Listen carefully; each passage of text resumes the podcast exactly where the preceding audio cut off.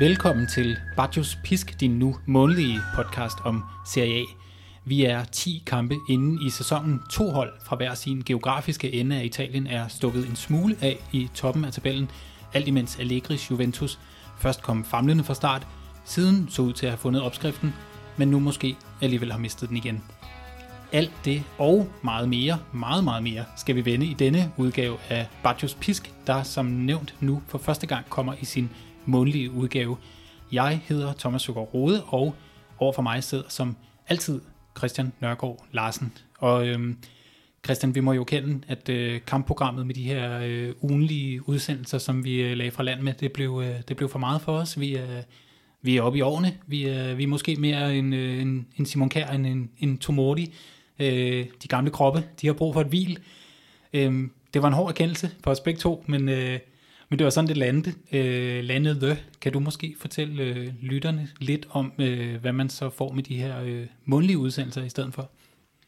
Naturligvis. Vi, øh, vi, vi har et stort program i dag, og øh, fremover i Bajos Pisk, så har vi nogle andre ting på, på menuen, og nogle velkendte ting. Øh, det nye format, det nye månedsformat i, i Bajos Pisk, øh, kommer til at tage meget bestik af, af alle de fine før, øh, spørgeskemaer, som I har sendt øh, retur til os. Vi har modtaget 70-80 stykker, som, som jeg lige kan se her. Øh, nogle af de ting, øh, som vi kommer til at inkludere i øh, podcasten her om Serie jamen det er først og fremmest gæster. Det er også noget, I selv har, har efterlyst meget. Vi har øh, to gæster med i, øh, i den her måneds podcast, som er meget, meget længere end, øh, end det ugentlige, kan vi godt afsløre. Så kommer vi til at have et øh, fast retro-afsnit med i vores øh, podcast. Det første i, øh, i dag.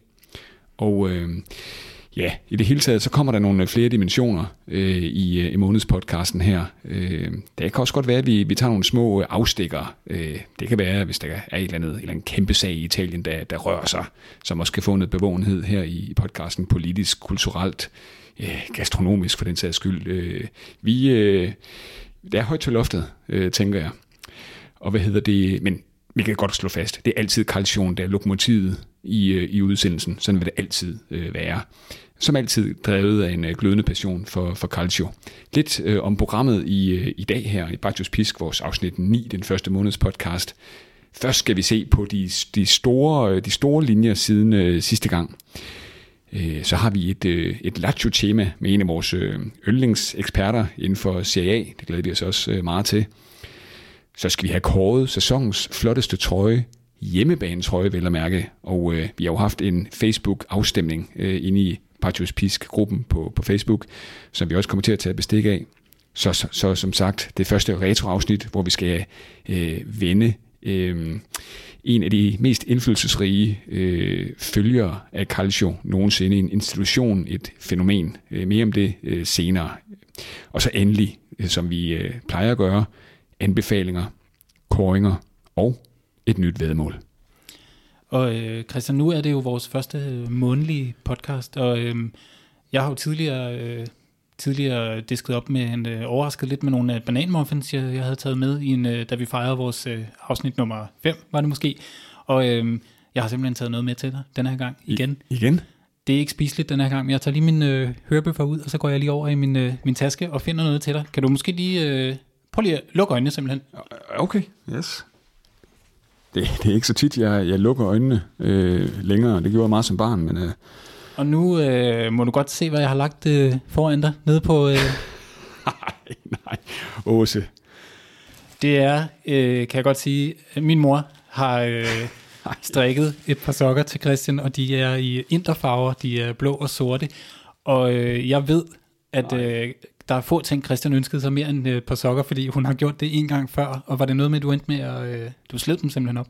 Jeg havde dem vel nærmest på øh, hver dag en hel vinter, så havde jeg den på endnu en hel vinter året efter. Jeg tror, det var vinter 3, hvor de begyndte at give sig lidt. Øh, jeg har også gået i dem øh, ekstremt meget på det tidspunkt. De er så tykke, men altså, men det, det er næsten det er synd for jer, at I ikke kan, kan følge dem i hænderne her. Jeg tænker, vil ikke, at øh, der kommer et billede op i gruppen øh, på et tidspunkt i løbet af ugen. Altså, hvis du tager dem her på her, så vil du aldrig nogensinde fryse. Så er de bare, altså, så er det jo, strid, altså, det er jo sort og, og blå. Vi lægger et billede op i gruppen her. Det er, det er Thomas' mor. Hun er, hun er en mester til at lave sådan nogle sokker her. Og øh, jeg kan jo så lige supplere med, at øh, min mor også har strikket et øh, par til mig, men i Milan farver. Og dem, øh, jeg har faktisk ikke slidt dem op. Jeg tror bare, jeg går mere forsigtigt end dig. Du kommer jo trumlen ind i alle, alle rum, åbenbart. Jeg har dem også på, når jeg går ud med skraldet nogle gange. Altså, de, de er jo mere overalt jo. Jamen, så er det nok det. Så er det nok det. Men jeg har tit mine øh, på, når jeg ser Milan-kamp derhjemme. Tak til, øh, ja, tak til dig og din, øh, din mor. Det er en god mor, du har. Det, øh, det, der, der må jeg sige, der er jeg fuldstændig enig. Og øhm, det er jo faktisk ikke den øh, eneste gave, vi har gang i i dag. Øhm, fordi vi har jo simpelthen øhm, fået noget så sjældent som en, øh, en gave fra en lytter. øh, øh, jeg tror, vi var begge to øh, vildt overraskede og vildt glade, men øh, der var øh, en, der skrev til os på, øh, på Facebook en dag, og øh, som skrev, at øh, han var enormt glad for, at vi var begyndt at lave den her podcast, og øh, om han måtte øh, sende os en, øh, en gave. Og det er ikke, fordi vi skal opfordre andre til at gøre det samme, men øh, det har bare været, øh, det har vi været ekstremt glade for, og nu har vi taget den med i dag, men den er, øh, den er stadig pakket ind, så, øh, så vi ved faktisk ikke, hvad der er i den, men øh, vi pakker den ud senere, og det sådan vil jeg sige, det kunne godt ligne noget, man kan drikke. Ja, altså det er jo sådan en høj øh, pakke med noget gaffatape. Altså det, det er jo, men altså, det kan jo være, det kan være alt muligt jo. Ja, ja, men den, den står, øh, det, jeg har det ligesom, øh, det er juleaften det her. Det kan også være et hestehoved. Det kan ikke være i den kasse her. Nej, så det, nej, det er nok, så det er en lille hest i hvert fald. Den er, det er en af de helt små.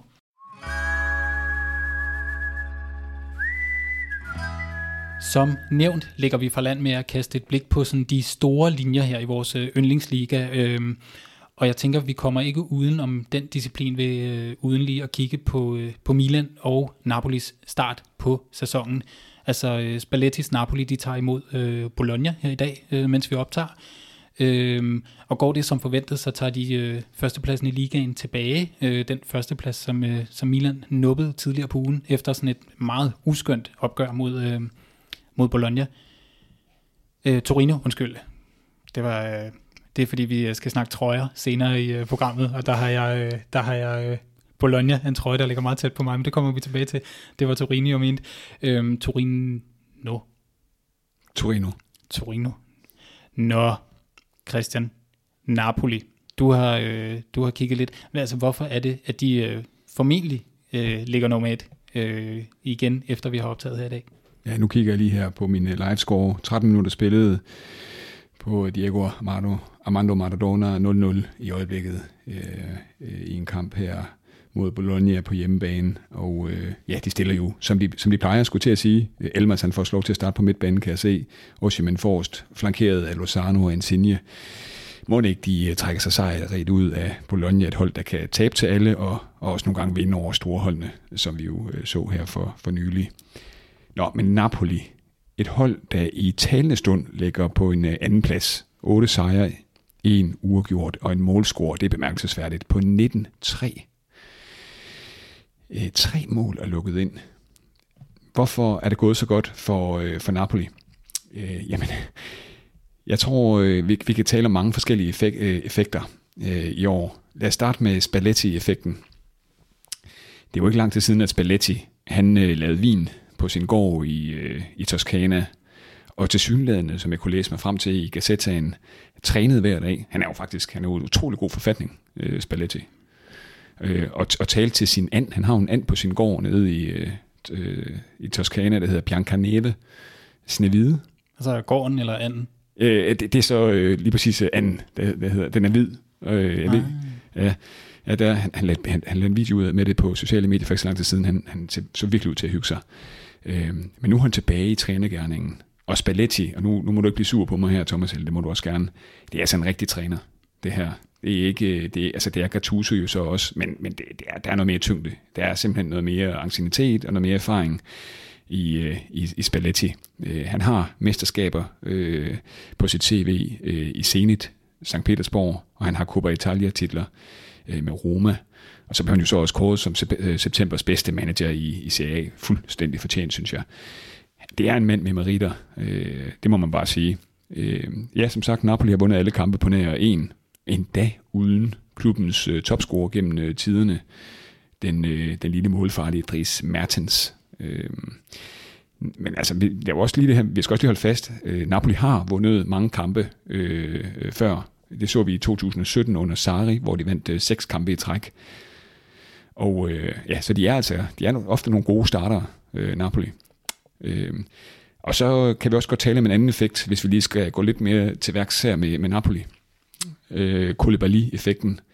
Øh, øh selv samme Spalletti, kommer lige i tanke om, har sagt, at, at, at han har aldrig trænet en så god spiller som Koulibaly. Det fortæller meget, fordi han har været mange steder, Spalletti. Koulibaly-effekten, tænk sig egentlig, at han stadig spiller i Napoli. Det er jo helt vildt. Altså han har været der siden 2014, hvis jeg ikke tager meget fejl. Øh, siden dengang øh, Happy med Pharrell Williams hittet. Okay, flot.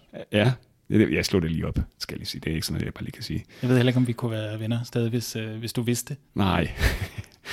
han, han er en general uden lige Koulibaly. Som, som vi sagde, altså tre mål i ni CA-kampe. Øh, Manolas, der jo blev købt øh, til Napoli fra Roma her for ikke så lang tid siden. Han er skubbet ud i periferien til fordel fra Ramani, øh, ham, øh, ja, Ramani, Koulibalys øh, forsvarsmarker fra, fra Kosovo.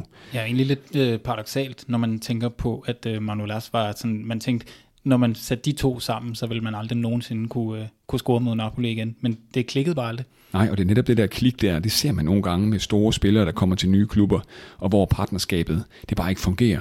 Øh, men så det jo også med, hvem var det, var det Bonucci også i sin tid, da han skiftede. Det fungerede heller ikke. Og i Milan? Ja. Ja, det var forfærdeligt. Ja, og det er bare det der med, ja, store stjerner kan du godt hente, men hvis, hvis, øh, hvis kemien ikke er der med, med den nærmeste marker, så kan det være sådan hip som hap. Nu var det ikke fordi, at Manolas Koulibaly-aksen var decideret dårlig, men den har ikke været op på det her niveau her, som vi ser med øh, den, øh, den nuværende marker Ramani. Og så hvis vi lige skal nævne to andre ting øh, med Napoli, for lige at runde Napoli, inden vi skal over til, til Milan, din klub, Thomas. Angisa, øh, effekten, hvis det bliver det, den terminologi her. Øh, vidste du egentlig, hvor han, hvem han er ejet af? Jeg var faktisk overrasket. Oh, det kan jeg simpelthen ikke huske. Han er ejet af Fulham. Nå ja, det er rigtigt. Det er øh, rigtigt. Jeg, var faktisk, jeg var faktisk lidt over, det, det vidste jeg faktisk ikke, før jeg slog det op. Øh, det, det overrasker mig utrolig meget. 25 år i landsholdsspiller fra, fra Kamerun, han er, han er altså en åbenbaring, må man bare sige. Jeg kendte ikke specielt meget til ham, for at være fuldstændig ærlig, øh, inden han kom til CAA. Defensiv midtbanespiller. Hans værdi må simpelthen være eksploderet øh, vanvittigt. Han er jo alt for god til championship, hvor, hvor Fulham huserer. Han er det perfekte værn øh, foran øh, Koulibaly og Ramani. Han er, han er jo mega stærk og læser spillet øh, rigtig godt. Og så endelig, bare lige for at runde Napoli, Oshiman. Vi kommer ikke udenom ham, og vi vender tilbage til ham senere i dag han er jo næsten sådan, han har sådan nogle superhelte, øh, øh, hvad hedder sådan noget, øh, øh superhelte evner. Sådan nærmest elastisk, øh, lynende hurtig og hårdt arbejdende. Øh, han er jo, vi kommer også til at nævne, snakke lidt om nogle af CA's største profiler lidt senere, han er, han er, han er jo en af dem lige nu. Øh, der var lidt nogle løftede øjenbryn, da han blev hentet til Napoli for 70, omkring 70 millioner mm. euro øh, i fjor fra, fra franske Lille, som var klubrekord. Men nu forstår vi hvorfor han, har jo, altså, han kom jo også lidt dårligt fra start øh, i den seneste sæson, med noget, øh, både noget skadesværk og noget corona, mener jeg også, han, øh, han, han nubbede en omgang af. Øhm, men det, det viser bare, at de penge, de har brugt på ham, måske faktisk er, er givet godt ud. Det tænkte man ikke, øh, man var lidt usikker sidste år på, om, øh, om de havde købt katten i sækken. Men øh, det, det har bare i høj grad vist sig ikke at være tilfældet. Og han er uhyggelig god i år. Det må man sige, og jeg, jeg, jeg kan ikke huske, øh, jeg tror, jeg tror faktisk, det var mig, der sagde, at han, han, han kom op på plus 20 i vores allerførste podcast måske, eller var det nummer to? Jeg tror, den holder. Ja, det er meget godt bud. Lige efter øh, øh, Napoli, eller rent faktisk lige over Napoli, øh, som det ser ud lige nu her, har vi øh, Milan. Og Milan er jo ikke en klub, som vi rangerede helt op i toppen, da vi sådan skulle komme med vores forudsigelser der må jeg jo med, med skam i stemmen, det kan jeg komme ind på senere, sige, at jeg ikke engang havde dem i top 4, men det var også før transfervinduet lukkede. Det er rigtigt nok, det er rigtigt nok, det er din uh, rygdækning. Men, uh, men, men Milan, prøv lige at fortælle os, Thomas, uh, giv os lige lidt insight, hvad er, det, hvad er, det, hvad er opskriften i Milan? Hvorfor går det så godt der? Øh, jamen jeg tror i virkeligheden, det er en lidt paradoxal placering, de har lige nu, når man ser på, hvor mange øh, skader de er begyndt at rende ind i igen. Øh, ligesom de faktisk gjorde i slutningen af sidste sæson, hvor skader og corona var det, der gjorde, at man først i aller, aller sidste spilrunde slut, sluttede som øh, toer, men man kunne godt have risikeret at ryge helt ud af, af Champions League-pladserne.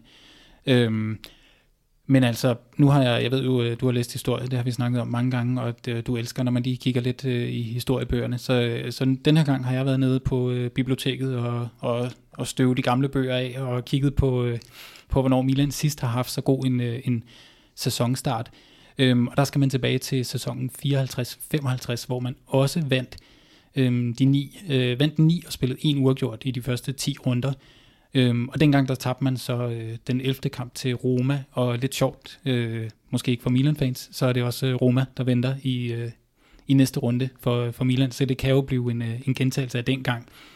Øhm, så er der øh, Pioli, han har, øh, han har netop rundet sine første øh, 100 kampe, 101 er det måske faktisk blevet til nu, øh, kampe som, øh, som træner.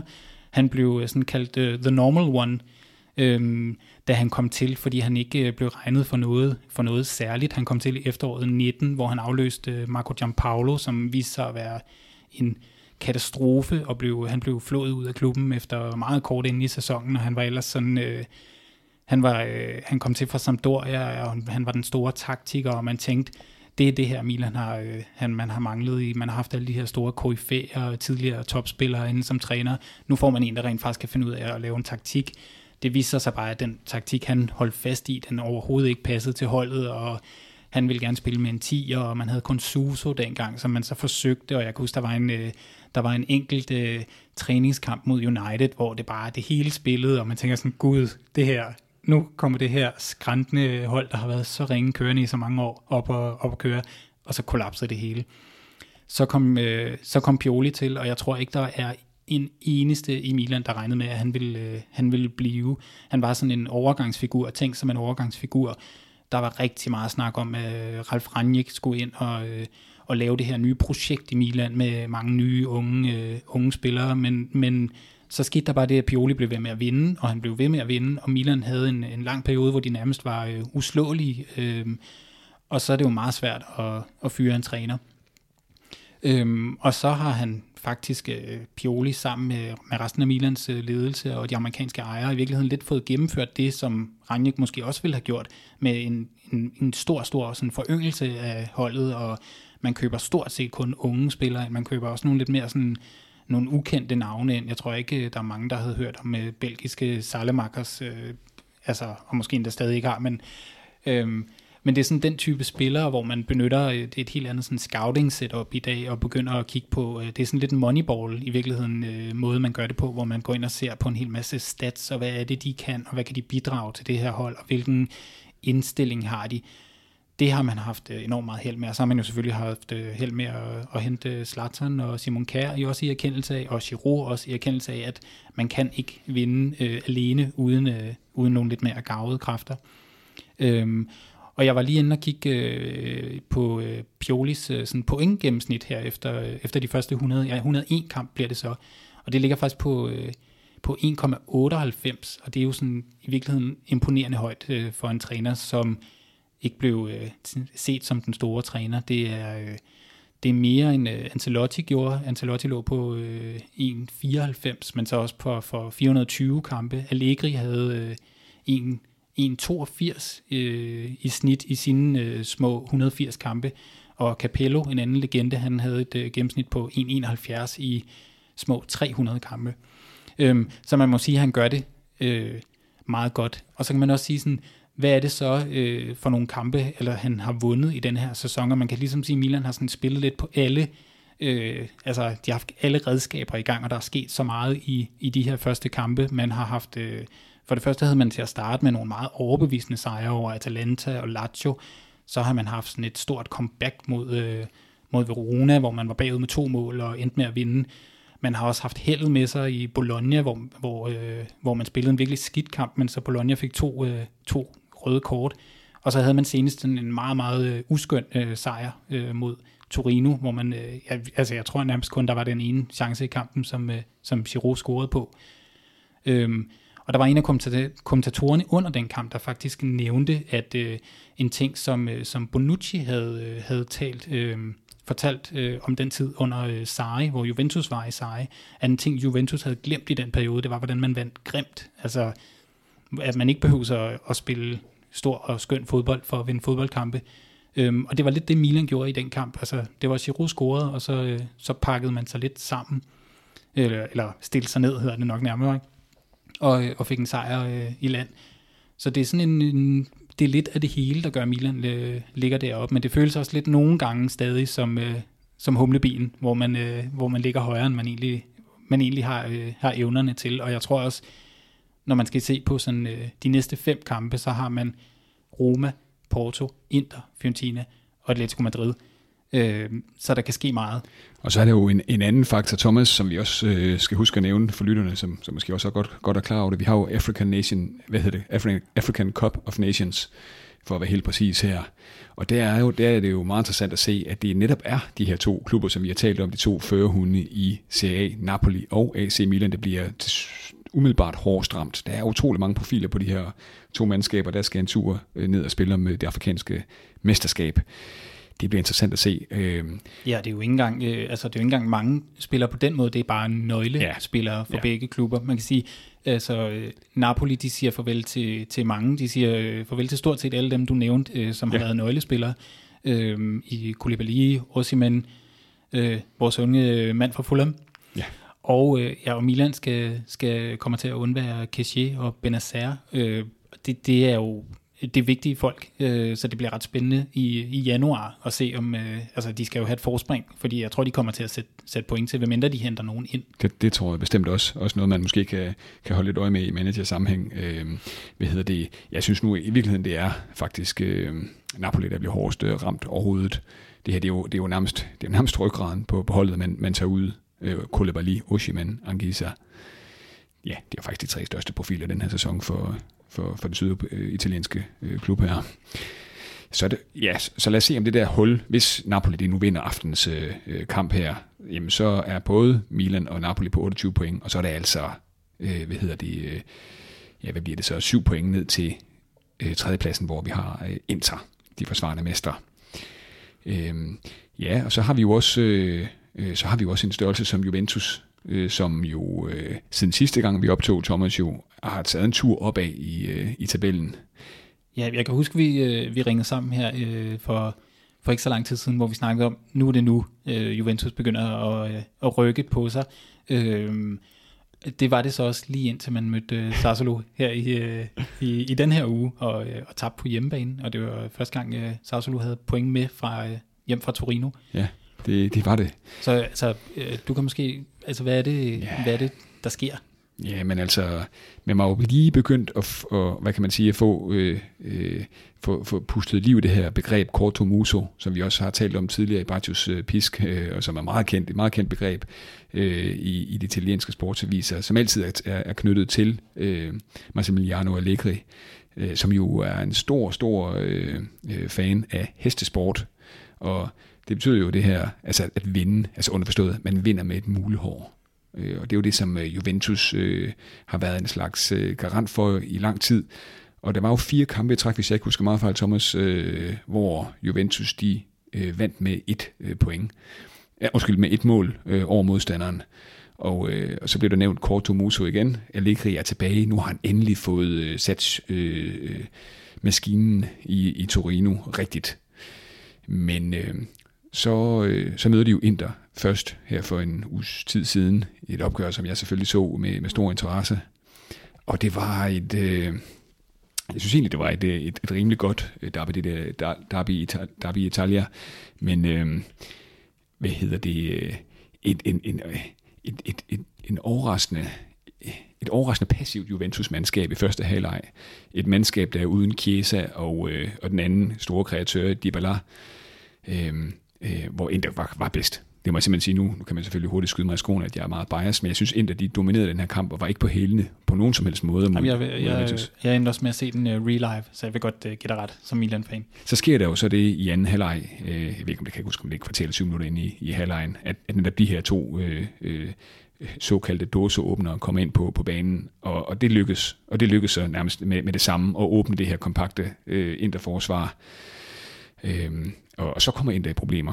Øh, hvorfor spiller han ikke øh, øh, Allegri, Cordomuso-manden med, med de to fra, fra start i så vigtigt et opgør som, som det her? Det, det må faktisk øh, virkelig, virkelig... Øh, Ja, det, det, det forstår jeg simpelthen ikke. Men, øh, men de ender jo så med at få 1-1. Og så sker der jo så det, øh, som jeg ikke troede, der ville ske senest. Et nederlag på hjemmebane til netop... Øh, ja, Sassolo. Ja, præcis. Så Juventus er stadig fanget i, øh, i, i en dårlig... Altså, altså nu, nu er jeg godt med på, at de har vundet fire, fire træk, så den uafgjorte er også fint nok mod Inter, men det, man må ikke tabe hjem til, til det her hold her. Det må man simpelthen ikke. Øh, krisen er ikke... Altså, den er ikke overstået i, i, i Juventus. Det er, jo, det er jo en let konklusion. Ja, vi har også talt om øh, tidligere det her med, at man øh, sidste år, der havde man øh, Pirlo på sidelinjen, og folk sad og undrede sig over, hvordan det var det dog, han stillede sit, øh, sit hold på banen, og hvordan var det hvad var det for nogle positioner, spillerne spillede i, og hvorfor skulle der lige pludselig nærmest være to højre kanter på banen samtidig, som lå, lignede det oven i hinanden. Og, og derfor var det sådan mangens konklusion, rigtig bookmakernes konklusion, at nu kom Allegri til, der var en træner, der rent faktisk vidste, hvordan man var træner. Lidt ligesom, øh, man kan sige, Spalletti, der tog over for Gattuso i, i Napoli. Og det, det ligner bare, at, øh, at det ligner lidt, at Allegri han sådan, øh, har været ude og gå lidt rundt på træningsanlægget, og så har han fundet øh, Pirlos, øh, Pirlos noter, og så bare, øh, bare kørt videre. Det er i hvert fald det, det, det er stadig lidt svært at se, at der, der er kommet en ny træner til. Ja, og så har vi jo selvfølgelig øh, Inter. Dem skal vi også øh, vende, de forsvarende øh, mestre her. Øhm, ja, altså det, det, det er jo en klub, som, øh, som sagde farvel til nogle af ligaens allerstørste profiler, i hvert fald de største profiler i selve klubben, Lukaku, Hakimi og, og Conte, øh, en mand, der, der altså den bedste, den, den træner i CA's historie, med, med den største løn, øh, sædel i øvrigt. Øh, så har de her erstatninger, der er kommet ind, været fuldgode. Øh, Seko, Dumfries og, øh, og så selvfølgelig øh, Contes af, øh, afløser, hedder det jo, Simone Inzaghi. Det er et godt spørg. Altså man kunne ikke lade være med at tænke, at det, det er sådan lidt de tre sammen, der kommer til. De er bare alle sammen ikke lige så gode. Sådan, øh, sådan øh, at du køber øh, Coca-Cola nede i supermarkedet, men så kan du også købe sådan, du ved, Føtex's egen cola-variant. Og det var lidt sådan, det var sådan, jeg tænkte, da, da de tre kom ind. jeg, synes, den er, jeg synes, den er lige hård nok, vil jeg sige. Øhm, så måske bare Pepsi? Ja, måske snarere Pepsi. Hvad hedder det? Øh, jeg er ikke, jeg er ikke fuldstændig rolig øh, med det her setup, der er i Inter i øjeblikket. Øh, det er jeg, det er jeg faktisk ikke. Jeg, jeg, jeg, må, jeg må sige, at jeg er dybt imponeret over den måde, som Tseko han har, han er kommet ind øh, på det her Intermandskab. Han er, han er meget klinisk. Han er utrolig klinisk, øh, Tseko. Han er, han, er en, han er en aldrende angriber, men hvor har han bare stået de rigtige steder, og hvor har han forstået spillet. Han, er så spil, han har så meget spilintelligens. Dumfries er en øh, klar, øh, øh, er klart, er klart sværere end, end Hakimi. Det, det, det står fuldstændig klart. Øh, Inzaghi, jeg er ikke helt rolig med Inzaghi øh, bag rodet. Det er jeg faktisk ikke. Jeg, de lukker mange mål ind. De er, men det er et andet intermandskab, end vi så under Konte. Man kan jo sige, på overfladen, spiller. Øh, og det, og, det, og, det, og det, det snakkede man jo også meget om i det italienske sportsaviser. Ja, men nu får du den øh, træner ind, som nok minder på overfladen mest om øh, Antonio Conte, hvilket er, er nok er korrekt i virkeligheden. Øh, men der er stor, det, det, der er to vidt forskellige fortolkninger af den her 3-5-2-opstilling her. Øh, altså man kan sige, at begge to er meget øh, ivrige over flankerne, altså spiller med, med angrebsivrige øh, øh, fløje, så at sige. Men... Øh, men, men prøv at lægge mærke til, hvordan de står på banen, de her to øh, inter-versioner. Altså under Konte stod man jo øh, med, med, hvad kan vi kalde det, et midtpunkt på banen, eller en akse, et omdrejningspunkt meget længere tilbage på banen. Konte har jo presset den her midterakse, eller hvad vi skal kalde det, meget længere op på, på banen nu. Og, og det ser man jo også bare på de rå tal inde i tabellen, hvor mange mål Inter ikke har lukket ind. Altså, de, man siger jo, det er en evig kliché, og der er nok også lidt sandhed over det, at øh, for, gode, gode forsvar vinder mesterskaber. Det gjorde man jo under Conte, altså hvor øh, øh Bastoni og, og Di Vrij og, og Skriniar lukkede fuldstændigt af. Øh, det ser man altså ikke, øh, det gør i samme grad i den her sæson. Ikke under, under Pepsi Conte? Under, under, okay, jeg skal nok lade være med det. Jeg, jeg nåede lige at blive kortfalsket i mit eget, mit ja, eget billede, men jeg, jeg trækker det i land nu. 12, det, er, det er 12, de har lukket 12 mål ind i, øh, i 10 kampe. Det er jo ikke fordi, det sådan er voldsomt, men det er, det er altså, som vi snakkede om, Napoli har lukket tre mål ind det er simpelthen prisen, man betaler for at stå så meget længere fremme på banen. Det er da også mere, det er da mere seværdigt at se det her nuværende inter, intermandskab. Ja, det er også dem, der har skåret flest mål. Det er også dem, der har skåret flest mål. Skåret 26. Ja, absolut. Det er meget seværdigt. Jeg, jeg, jeg, jeg synes ikke, det ligner lige nu. Øh, altså et, et hold, jeg ved godt, jeg selv tidligere har sagt, at, at, at jeg tror, de, de tager den i år, men jeg, jeg, jeg får noget tvivl. Og det er jo faktisk en meget fin overgang til det næste, vi lige havde, øh, havde aftalt, at vi skulle have vendt, en, øh, hvis vi skulle lave en top 3 forudsigelse. Det var noget, vi gjorde, da vi optog vores allerførste podcast også. Der lavede vi begge to en, øh, en top 7. Øhm, og vi kan måske bare lige, øh, jeg ved næsten ikke, om jeg har lyst til at øh, læse nogen af dem højt. Min egen var i hvert fald øh, rimelig off, set ud til nu. Øhm, men hvis vi så ser på de top 4 spot om vi kom med dengang, så øh, hed min øh, Juventus, Inter, Atalanta og Napoli, og så mit øh, eget Milan-hold ned på øh, som nummer 5. Jeg tog lige 5'eren med her. Øhm, og dine øh, fem første, det var øh, Juventus, Inter, Napoli, Milan og Atalanta, så vi havde øh, stort set det samme, men byttede lige rundt på, øh, på Napoli og Atalanta. Øhm, hvis man skulle lave en top 3 lige nu, Christian, hvad, øh, hvad vil du kaste dig ud i? Ja, hvis jeg skulle være lige nu og her, så, ja, så tror jeg, jeg vil øh, tage øh, Milan som nummer et, faktisk. Og øh, så tror jeg, jeg vil øh, tage Inter som nummer to. Og så, øh, og så Napoli som nummer tre. Sats på Spalletti alligevel ikke kan? Ja, det, det, det bliver tæt, tror jeg. Jeg tror, der kommer, jeg tror faktisk, at de her to øh, klubber, Milan og Napoli, får lidt luft ned til tredjepladsen. Og så må vi se, om Juventus ikke tager den der fjerdeplads der. Godt nok være skidt, hvis, øh, hvis de ikke gør det. Ja, det er, nogle, øh, det er et godt bud. Jeg er simpelthen øh, meget i tvivl. Jeg tror ikke, jeg kan få mig selv til at... Øh, jeg, jeg tror ikke, jeg tror, det er for, det er for mange år med pinsler øh, med Milan, der gør, at øh, jeg simpelthen har for svært ved at forestille mig, hvordan det er, hvis de vinder. Det har jo været det siden, øh, det var 11, de vandt senest, og så kan man sige, har de så været tæt på siden? Ikke rigtigt. Øh, har de været meget langt nede i den mellemliggende periode? Ja, det har de i den grad.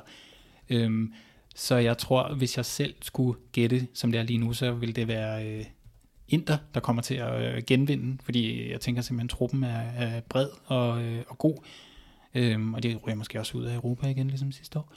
Øhm, og så bliver det et sted mellem, øh, et sted mellem Napoli og, og Milan. Øh, det kan være, at jeg skal være lidt optimist og, og sige, at Milan de, øh, de får andenpladsen igen.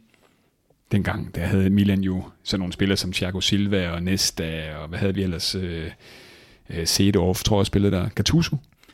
Ja, og så valgte man efter mesterskabet, øh, der skulle nogle penge ind, og så solgte man øh, Thiago Silva og Ibrahimovic til øh, PSG, og det skulle man aldrig nogensinde have gjort. Men de beholdt vist Robinho, gjorde ikke? Eller?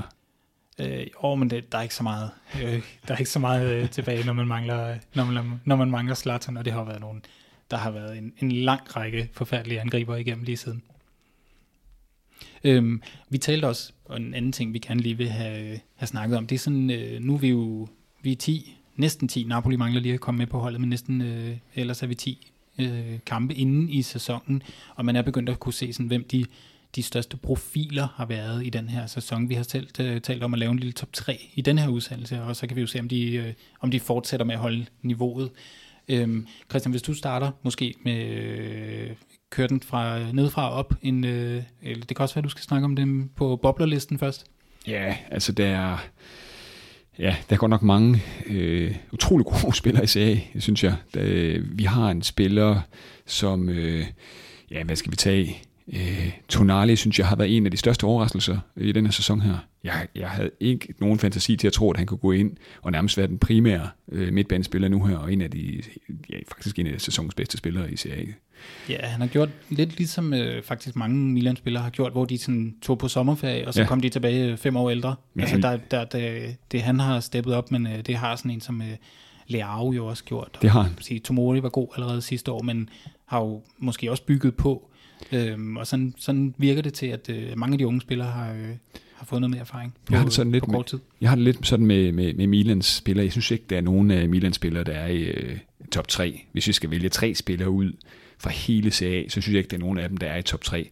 Når det er sagt, så synes jeg, Milan er det er den øh, klub, som jeg ser det i hvert fald, der har det højeste bundniveau lige nu. Jeg synes, der er utrolig mange bobler fra Milan, men ikke nogen i top 3, hvis du spørger mig. Øh, jeg synes også, du har nogle andre bobler. Det kunne være sådan en, øh, ja, men en Pellegrini, øh, som jo til synligheden er, øh, hvad kan vi kalde ham, kronprinsen i det nye Mourinho-regime i øh, den evige stad. Han er jo, han er jo den spiller, som, øh, øh, Mourinho har sat sin lid til. Øh, og man kan bare se de kampe, hvor han ikke har været med for øh, Diallo Rossi, hvor, hvor, hvor svækket de har været. Han er, han er, han er den nye general i, i, i Rom. Øh, jeg synes, han er meget tæt på at være, være inde i top øh, 3. Øh, jeg mener også, han lavede den sidste han ikke også, øh, faktisk her senest. Det, åh, det mener han gjorde. Jeg synes, han er meget tæt på top 3, men hvis jeg skal pege på tre spillere, det er jo det, der var opgaven, øh, Thomas jo. Så Hvis du starter med tredjepladsen. med tredjepladsen, så tager jeg fra, fra den klub, jeg, jeg selv øh, holder med, så tager jeg øh, Bardella på, på tredjepladsen. Og øh, det gør jeg, fordi at han er fuldstændig... Øh, øh, jamen, han, han er så vigtig for, for Inders øh, mandskab. Han er motoren, men, men udover det, han, han gør på banen, så er han også øh, den, der ligesom, hvad kan man sige, der spreder ånden, altså den her krigerånd øh, på Indermandskabet. Han er den, man, altså han er også en fremtidig kaptajn, tror jeg. Øhm, Han har fem, fem oplæg og et mål i ja, år. ja, lige præcis. Så altså, man kan sige med Bardella, det, det, han, det han måske nogle gange mangler at bygge lidt på. Det er også måden, han bliver brugt på. Det er det der med sådan at få, få scoret en lille smule mere. Det er, det er hele tiden været hans, øh, sådan, hvis man skulle pege på én ting, lægge lidt til hans mål, øh, målscoringskonto, men fem assist taler altså, det, det er jo en assist hver anden kamp, det, er- det er rimelig godt. Og en, øh, en anden plads. En anden plads, jamen øh, nu har jeg faktisk to Napoli-spillere, øh, og øh, den er svær. Jeg har faktisk lyst til, at øh, jeg er faktisk i tvivl, om det skal være Oshiman eller Koulibaly, der tager andenpladsen her. De kan også, øh, hvis vi ikke skal kåret den, den største, kan de godt få lov at træde op på, på skamlen sammen og stå deroppe ja. Og kigge ned på Bardelia. ja jeg, jeg vil gerne kåre en af dem. Jeg synes, øh, nej, så tager jeg Oshiman på andenpladsen, faktisk. Øh, det, det er jo let at, øh, altså Oshiman har jo været, han er, han er den mest seværdige spiller i ligaen, som, som jeg ser det lige nu her. Jeg synes bare Koulibaly, at, ja, som jeg sagde tidligere, tænk sig, at han spiller i den her klub endnu. Det er jo et mirakel. Øh, Det, det, er jeg så ikke sikker på, at han bliver ved med at gøre, desværre. Øh, Det kan være, at Newcastle øh, har, har en stor ønskeseddel. De Det kan jo, virkelig være trist. ja, hvad ville det jo være forfærdeligt på alle måder. Det er jo en klub. Er det ikke, er det noget med, at de er rigere end hele Premier League til sammen nu her med et trylleslag? Jo, så er det bare det der med at få lov at bruge pengene. Ja, det er selvfølgelig rigtigt. Det er også lige en fakta.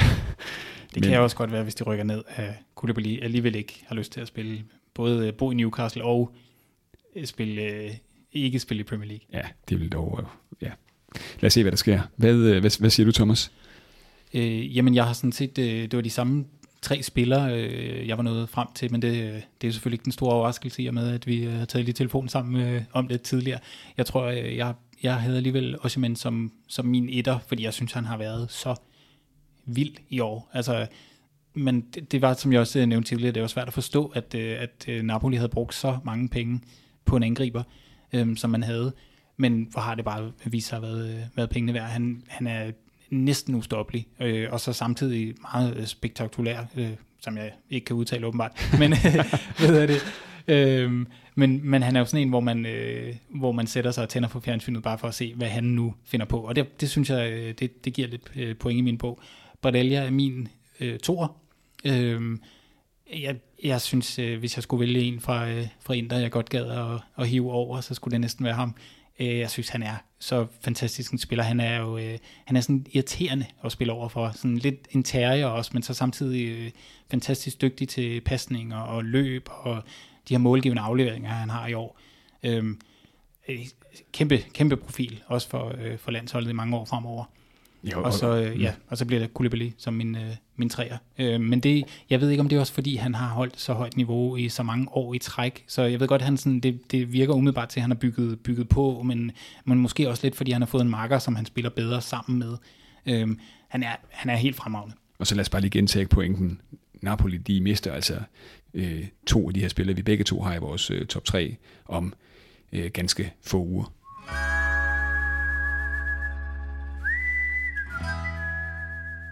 En af de klubber, vi begge to så enormt meget frem til at følge i den her sæson, det er Lazio. Øhm, da Inzaghi han blev gaflet af Inter i sommer, der hentede øh, Romklubben Mauricio Sarri ind. Øhm, og hvis man kan huske, hvordan øh, han fik Napoli til at spille, inden han drog til først Chelsea og siden Juventus, så var det svært ikke at have forventninger til, øh, til den her store ryger ude på sidelinjen. Der er få herhjemme, der ved mere om Lazio og Serie A faktisk også, end den mand, du har talt med tidligere på ugen, Christian. Kan du lige løfte sløret for, hvem der, bliver, der får vores første gæsteoptræden her i, øh, i Badgers Pisk? Forleden havde jeg en god snak med øh, Carsten Krog, som mange af jer nok øh, kender fra Mediano Serie A øh, en mand, der i årvis har kommenteret CA-fodbold, og som jeg fra tid til anden spiser frokoster med på små, hyggelige beværtninger i København. Og det blev en god snak, og skal vi ikke bare øh, sætte båndet på? Det kommer her. Og jeg kan ikke lade være med at stille det her spørgsmål, Carsten. CA af alle ligaer i Europa, hvorfor i alverden holder du så meget af Serie A? Altså, grunden til min kærlighed for Serie A, det er sådan set meget banalt. Det er, at øh, jeg, jeg begyndte jo at se fodbold sådan for alvor i 90'erne. Fordi før det, der spillede jeg jo fodbold, som alle raske drenge gør. Øh, og da jeg så begyndte at nå det her punkt, hvor jeg også så fodbold og kiggede op i det, så, så, så var vi jo fremme i sådan 1990 der omkring. Ikke? Og øh, der var CA jo øh, den suveræn bedste og stærkeste liga i verden. Den, hvor alle superstjernerne var. Og når jeg sammenligner den med Premier League, som var den liga, som de fleste af mine venner gik op i, så synes jeg jo, at den italienske sag var meget, den var meget klogere, den var taktisk meget bedre, og så synes jeg, at den havde et teknisk niveau på, som jeg slet ikke så i England. Altså mine, mine venner elsker alt det der energi, der var i England, og, og det kunne jeg også godt lide, det var slet ikke det. Men jeg synes jo, de store og de kloge spillere, de, de var jo CA. Altså jeg var jo grebet af Baresi og, og Baccio og, og selvfølgelig Diego Maradona. Så det vil sige, øh, søndag kl. 14.25, så sad du på øh, foran, foran TV2 der? Ja, det gjorde jeg. Ofte med, med godt med tømmermænd i, i bagagen, ikke? ja, præcis. Ved, øh, hvem, hvem, øh, hvem holdt du med der, øh, hvis vi går, går tilbage til sådan slut 80'erne, start 90'erne? Jamen, jeg, jeg, jeg synes faktisk ikke, jeg havde noget rigtigt hold, jeg holdt med. Jeg var egentlig bare CA-interesseret. Jeg holdt med Liverpool, fordi det var sådan noget, der var kommet fra barnsben øh, til mig. Så dem har jeg altid holdt med. Der var, der var nærmest en krig mellem Manchester United-fans og Liverpool-fans i den lille by, jeg kom fra.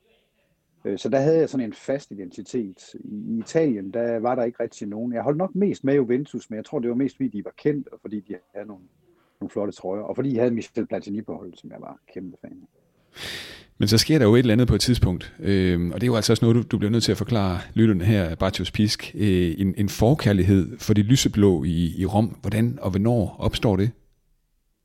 Jamen, jeg ser jo rigtig mange kampe der i, i slutningen af 90'erne, alt det, man overhovedet kan komme til. Øh, og, og, og Lazio har jo fra 98 og frem efter, synes jeg, det bedste klubhold i verden. Måske det bedste.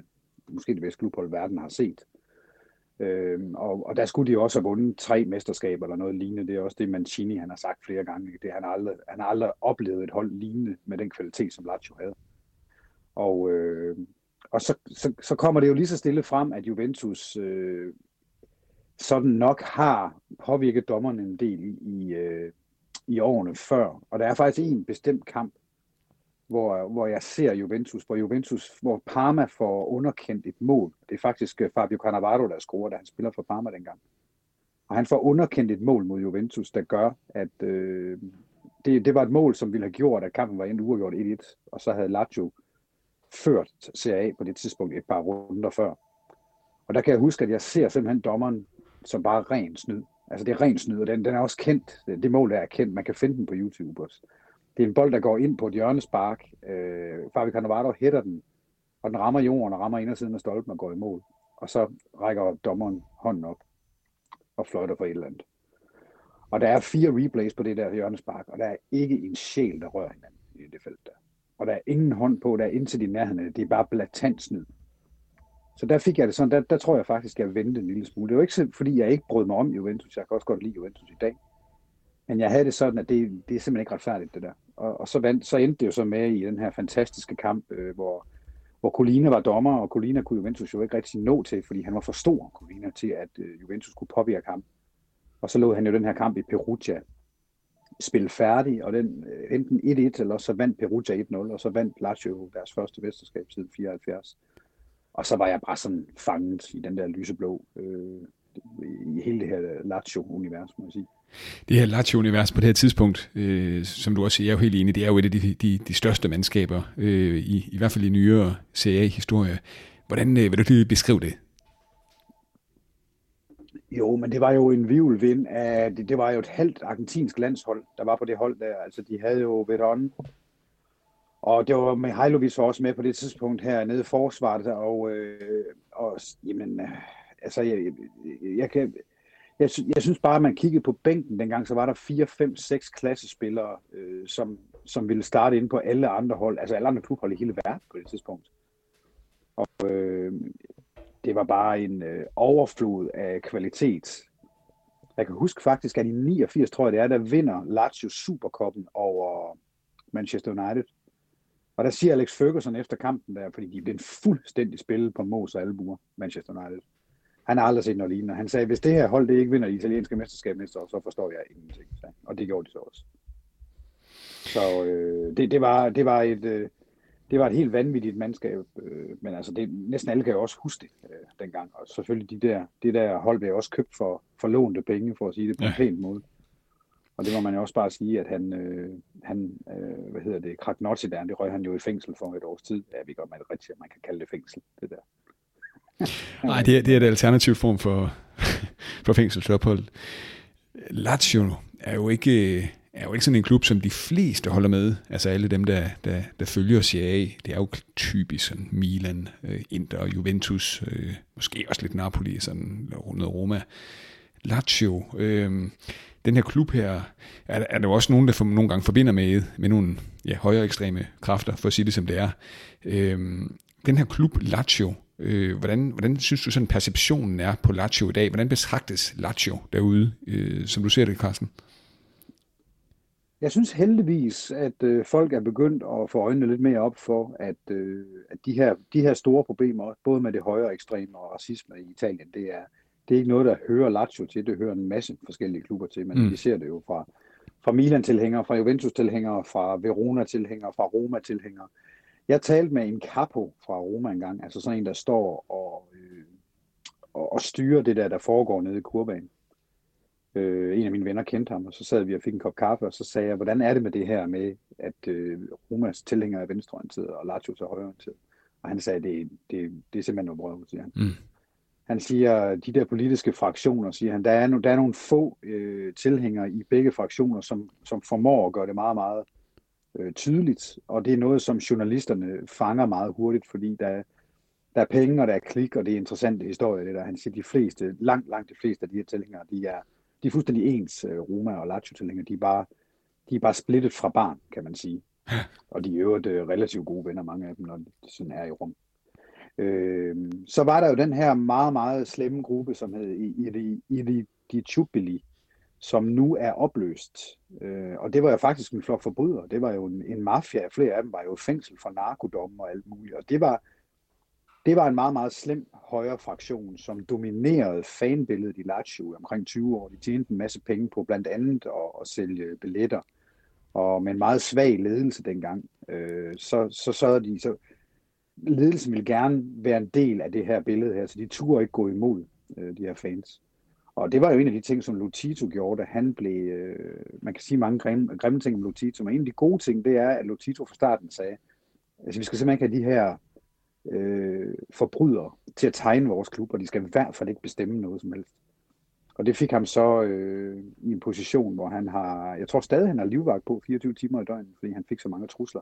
Fordi han simpelthen troede deres levebrød. Altså de, de levede af, af klubben, de snyltede af klubben, de her fans. Og det er der mange klubber, der har haft den slags øh, fans gennem tiderne. Jamen altså, Totti har jo mødtes med nogle af de her generaler inden for, for tifosierne. Altså det er, det er jo, det, det har været en, det har været en meget, meget voldsom situation tilbage i 80'erne og 90'erne, og, og også til en vis grad 0'erne i Italien. Klubben blev jo grundlagt tilbage i, i, i 1900, øh, og øh, hvad hedder det, er jo den eneste øh, sådan lidt større øh, romklub, som, som, som, hvad kan man sige, ikke bliver en del af det her øh, AS Roma, der bliver formet der i slutningen af 1920'erne. Så de, de, de, de formår simpelthen ikke at, altså de formår at, at, blive selvst, altså forblive selvstændige. Øh, hvad hedder det, sådan omkring, lidt, lidt kort måske, Carsten, omkring sådan historien, hvad, hvad, hvad kommer Lazio fra? Det er meget interessant, fordi Lazio er den første sportsklub, i, øh, i Rom overhovedet. Øh, den blev grundlagt i 2000, øh, undskyld, i 1900 naturligvis. Og det var slet ikke en fodboldklub i starten. Det var en, øh, det var en atletikklub og en sportsklub, der også havde øh, maraton. Det var faktisk mest en maratonklub, men så var det også en atletikklub. Senere blev det til en rugbyklub. Men da fodbold så lige så stille begyndte at få det her folkelige overtaget, som vi har fået alle steder i hele verden, så lavede man ligesom en fodboldafdeling på det igen, og allerede fra omkring øh, 1910, der begyndte man at spille organiseret fodbold i Lazio. Så det var også den første fodboldklub i byen. Og en af grundene til, at Lazio gik fri i 1927, da Mussolini jo mere eller mindre med et dekret sagde, altså Mussolini var jo rasende over, at de romerske klubber fik så mange bank af de norditalienske klubber. Øh, fordi de norditalienske klubber vandt øh, de italienske mesterskab konstant. Altså de syditalienske klubber kunne slet ikke være med. Øh, og i Rom, der var man lidt ligesom man er i dag, på en lidt barnlig måde, var man mest fascineret af, hvem der var bedst internt i, øh, i byen. Så det eneste, man rigtig gik op i Rom, det var sådan et, det var sådan et, et, et Rom-mesterskab mellem de fire store øh, klubber. Og, og, det synes, og når de så endelig mødte øh, en af de store klubber op nordfra, altså Provacelli, eller de mødte, øh, ja også Juventus var det jo allerede dengang, og Genoa og sådan noget, så fik man, så kunne man risikere at tabe 10-0 simpelthen. Så de var så meget dygtige op nordpå. Og det var Mussolini jo rasende over, fordi han var jo i gang med at skabe verdens største by. Og, og, og, og Rom skulle ikke ydmyges af det, nord, af det nordlige Italien. Så han sagde simpelthen, at der skal, der skal laves en ny klub her i 1927, og de største fire klubber, de skal gå sammen. Og det er jo ikke, det er jo ikke noget, han ville diskutere, det var sådan, det var. Men så fik Lazio fik lov til at gå fri, og det er der flere, øh, der er flere sådan, øh, påstande om, hvordan det skete. Øh, den ene er, at Mussolini faktisk var medlem af Lazio, da han var yngre øh, i atletik. Mussolini, Mussolini gik ikke op i fodbold, men han vidste godt, øh, hvor meget fodbold kunne bruges propagandamæssigt, så han var godt klar over, hvor vigtigt det var. Øh, og derfor så slap de fri i 27. Det var enten fordi Mussolini havde et, et, et lidt soft spot for sin gamle klub, men måske også fordi, som deres vicepræsident øh, sagde, at det var ham, der fik dem fri, øh, han sagde, Lazio er den ældste sportsklub i Rom. Det vil være ærgerligt at opløse den. Og det, det var også noget, der var noget stort over det, som Mussolini godt kunne forstå. Og derfor fik Lazio lov til at gå fri. Men de havde heller ikke nogen penge. Lazio var ikke vigtig for, for klubben. Det var slet ikke den største. De tre andre var alle tre større end Lazio. Glimrende. Øh, hvis vi sådan springer lidt i, i tiden her frem til, frem til vores dage, øh, og, og Mauricio Sardi, som jo i dag øh, er, er, er træner for, for, for klubben, den her, hvad er han, 62-årige, øh, jeg ved ikke, om han ryger så meget mere, øh, som han gjorde tidligere, øh, sådan lidt, en lidt spøjs, lidt spøjs type, vil nogen måske øh, sige, øh, øh, som, som jo nok især, det tror jeg også, du er enig med mig i, Carsten, slog igennem i, i Empoli-årene, øh, der i, i midt, midt-tierne. Øh, nu er han kommet til, til din klub, øh, og øh, altså, vil du lige prøve sådan at, at, at karakterisere den her Mauricio Sardi, øh, født i 1959. Hvad er han for en, øh, en type? Oh, jamen altså, han er jo en dogmatiker, der har et system, som han gerne vil spille med, og det er ikke meget, han fraviger det system. Og det er også det, der gør så ondt på Lazio lige i øjeblikket, men det kommer vi helt sikkert tilbage til, tænker jeg. Øhm, han er en, øh, en særling i fodboldkredse. Han er ikke specielt øh, god til at manage opad. Han er ikke specielt meget sådan, vi har talt om før det her med, at han, han ligner en, der bor under en bro. øhm, og, og det er ikke noget, Sarri går ikke op i den slags, så jeg tror måske i virkeligheden, det er fordi, at han var, han, er, han var jo bankmand, før han blev manager, og han var faktisk bankmand, mens han var manager, også i en del år indtil han blev dygtig nok til at blive fuldtids, øh, fuldtidstræner. Øh, så jeg tror, han fik nok af det her med, at man skulle gå i jakkesæt, og man skulle se pæn ud. Han var nærmest lidt ligeglad. Nu går han rundt i sådan nogle oversized t-shirts. Jeg synes dog, at han har opgraderet garderoben en lille bitte smule hos Lazio. Men, men det er jo bare, det er bare hans udseende. Han, han har altid haft det her, som du selv siger, med at han, han ryger rigtig meget. Jeg tror stadig, han ryger rigtig meget. Men han er god til at, at sørge for, at han ikke bliver fanget af journalisterne så meget, mens han står og kæderyger. Øh, og så var der jo det her, den her ting med, da han var i Napoli med, at der kommer en mand løbende ud og, og giver ham sådan en lille kaffe også på en, på en bakke. Så jeg tror, de er jo gode til at skabe nogle fortællinger om, om ham nede i Napoli. Og så skabte han jo et hold ud af, ud af i, som du siger, i Empoli, der spillede noget fantastisk fodbold. Men det var også, fordi han fik tre år til det i Empoli. Så kom han til Napoli, og der fik han også tre år til at skabe et stort hold ud af Napoli var jo ikke et stort hold på det tidspunkt. Det har man tendens til sådan at tro, at Napoli altid har været, men det har de jo slet ikke. Det er jo perioder i historien, de har været store. Øh, og så skaber han det her fantastiske mandskab, som, øh, som før egentlig bare var et kontrahold. Men, det, men Sarri spiller ikke kontrafodbold. Så han, han vil have, at de skal have bolden. Og øh, efter, jeg vil sige, de der to-tre øh, år, det var, det var utrolig synd, de ikke vandt et mesterskab. Det var selvfølgelig, fordi Juventus var rigtig stærke, især den der sæson, hvor de laver, jeg tror det er 97 point, og Juventus så bare laver 99 øh, eller noget i den retning. Øh, så det ville have været meget, meget smukt, hvis han havde kunnet krone det, han lavede i Napoli med et mesterskab, men det lykkedes ikke. Så har han så været i Chelsea og, og Juventus, som alle ved, hvor jeg ikke synes, han passer ind, fordi han er en særling, og han er ikke specielt respekteret af hverken spillere eller egentlig ledelse. Det, man respekterer, det er hans, det er hans resultater. Og så måske ligesom Marcelo Bielsa, så er han jo en, der altid går sin egne veje. Mm. Og så er der en enkelt ting med Seje, der også er lidt specielt, det er det her med, at han er meget en company man. Han, han arbejder med de spillere, han har. Han brokker sig meget lidt over, at han ikke har spillere nok, eller de rigtige spillere. Og der er han jo meget modsat øh, hans, hans gode kollega i, øh, i, i Rom lige nu, José Mourinho, der jo næsten ikke laver andet. Hvis man ser lidt på, hvad, hvad Sai har gjort ved, ved Lazio, nu har han jo ikke været, der, været ved rådet i så lang tid alligevel, men, øh, men når jeg, nu, nu jeg har set et par Lazio-kampe i den her sæson her. Nogle gange øh, kan jeg godt få den tanke, at det, det er ikke sådan den klassiske øh, sadismo øh, fodbold, men, men egentlig næsten nærmere et, et jeg, synes, jeg, jeg synes nogle gange det er tydeligt, at han har arvet det her øh, Lazio-mandskab fra, ja, fra, fra Inders nuværende træner øh, Simone Inzaghi. Jeg synes stadig, man kan se øh, Simone Inzaghis aftryk i, i klubben. Øh, hvad, hvad, hvad tænker du om det, Carsten? Og det tænker jeg, at du har helt ret i, Christian.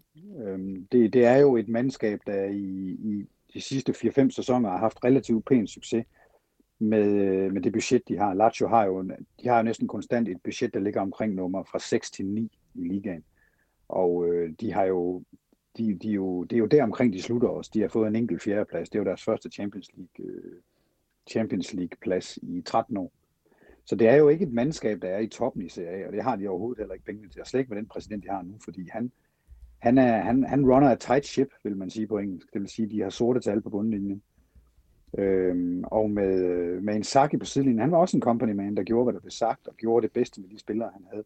Han skabte jo et fantastisk kontramandskab, som, som på dagen øh, kunne spille, øh, især den her sæson, hvor de blev nummer 4, ikke? der spillede de jo noget af det bedste fodbold, man så i den sæson, før de gik fuldstændig ned de sidste tre måneder. Sådan, øh, ja, man, man, ja, man, man, man, har, man har set i, i Roma under, under Mourinho også, som, som jo startede stort set samtidig som, som Sardi i, i Lazio, at, at, der, at der er nogle spillere, der, der, der opblomstrer, når, når, når, når en ny træner kommer til. I Roma, jeg, jeg tror også, du er enig med, med mig i, Carsten, altså Lorenzo Pellegrini er jo nok, nok det bedste eksempel på en spiller, der virkelig har fået, fået gavn af, af, af Mourinhos ans, ankomst. Kan man sige det samme? Kan man se det i Lazio også, efter Sardi er kommet til? Er der, er der, er der et, et eksempel eller to på det? Jeg synes måske nærmere, at det er de nyeste spillere, der har gjort det bedst. Altså, mm. Felipe Andersen var godt nok ikke særlig god her i weekenden, men han skal også få lov til at spille en dårlig kamp. Han var jo fremragende mod Inter, og jeg kom rigtig godt i gang, efter han kom tilbage. Jeg er lige ved at sige, at jeg har jo set 100 kampe med Felipe Andersen i Lazio før i tiden. Og jeg synes, han var meget svingende. Altså helt fra et tital på dagen til, til et firtal.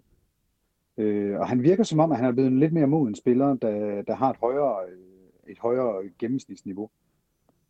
Og så har Pedro jo måske været Lazios bedste spiller, ja. og han kom jo til øh, to dage før den, den første kamp. Og det er jo fordi, det er nogle fløjspillere, og det er han meget brug for, øh, Sai, så han var lykkelig for, at de to de kom, og de har spillet fra day one, selvom de er helt nye i truppen begge to.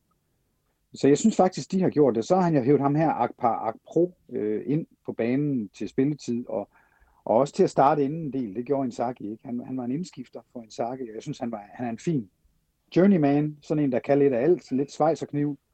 Øh, men her han har faktisk startet ind i en del kampe. Jeg tror, det er fordi, han har noget fysik og noget hurtighed. Og, og det er jo desværre gået, må man bare sige, gået ud over nogle af stjernerne øh, hos, øh, og nu, nu taler du om dem, det er gået godt for, men man kan jo sige sådan en som Luis Alberto, han har jo tabt stort ved, mm. at Marie Susaya kom.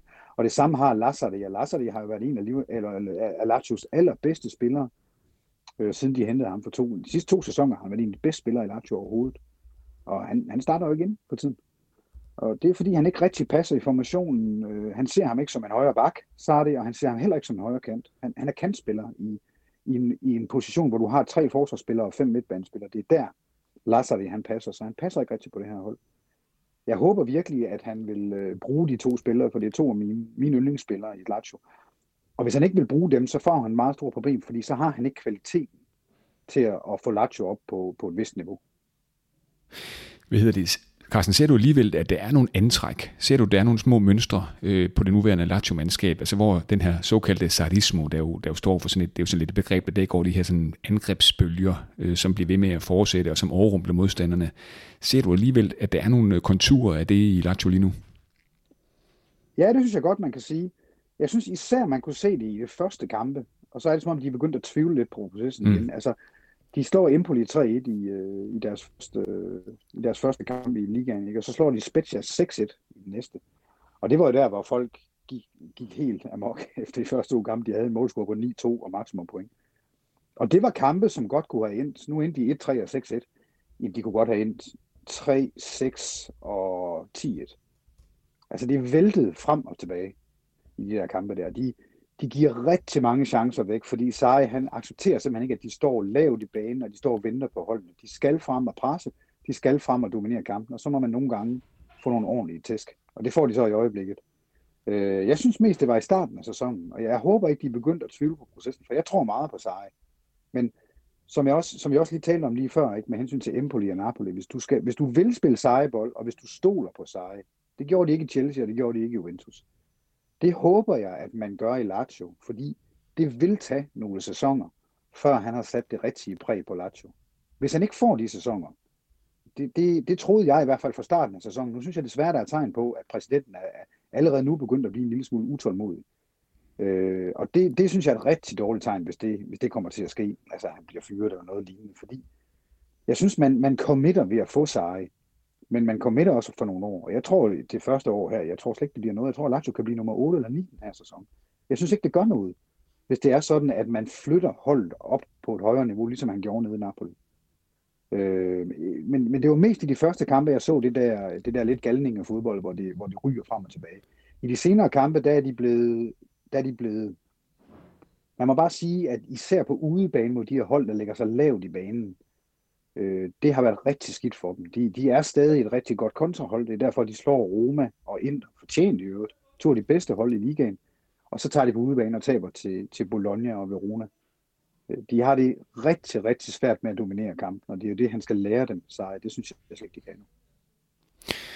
Alright, hvad hedder det? Øh, nu nævnte du selv det her med Lazio måske som sådan noget 7-8-9 stykker, øh, eller 7-8 stykker. Øh, så det er jo lige uden for Conference League, øh, Carsten. Det ved jeg ikke, om du kan leve med. Men øh, jeg mener, det er det ikke 6. pladsen, der der er Conference øh, fodbold til næste sæson. Jo, det, det, det mener jeg. Jo. Hvad hedder det? Jeg kan ikke lade være med at spørge dig, øh, apropos alle måder spørgsmål. Nu spurgte jeg selvfølgelig indledningsvis, hvorfor du egentlig godt kan lide Serie A, hvorfor du holder med, med Lazio. Hvordan tror du, det går i, i den her sæson her, hvis du skulle øh, øh pege på en top 4?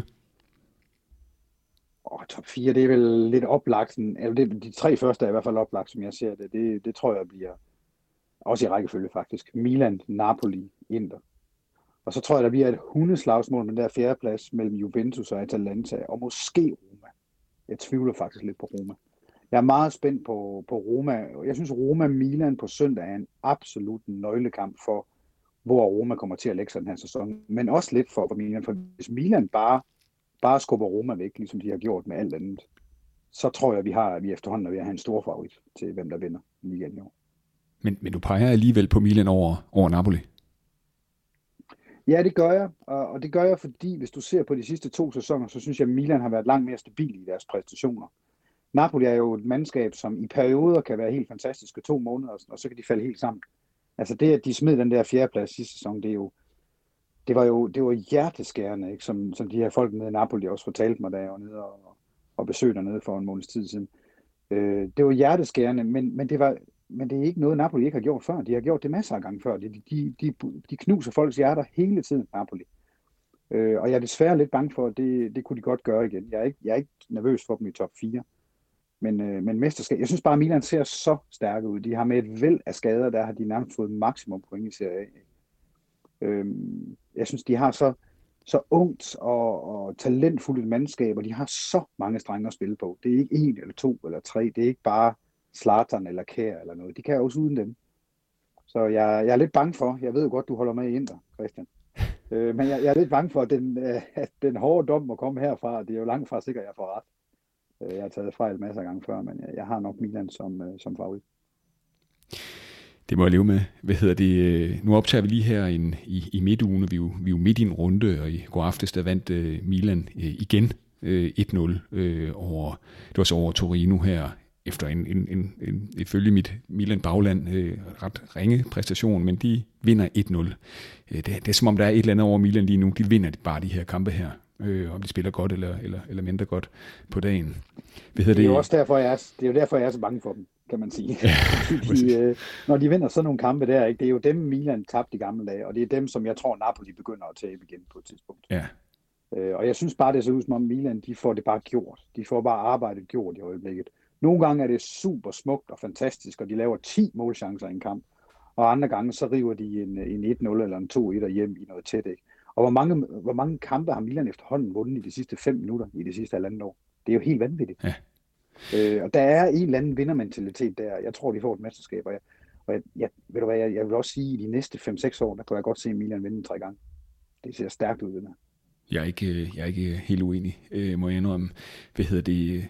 Tak, øh, Carsten. Vi, vi kigger nu ind i en weekendrunde øh, nu her, hvor, hvor vi jo har to, tænker jeg, hovedretter. Atalanta-Lazio, øh, din klub, Carsten, der den, den, den tidlige kamp, den 30. og det er jo på lørdag. og så slutter vi så med den her Roma-Milan-kamp, som du også fremhævede for et par minutter siden. Så Carsten, tak fordi du var, var med her. Selv tak, Christian.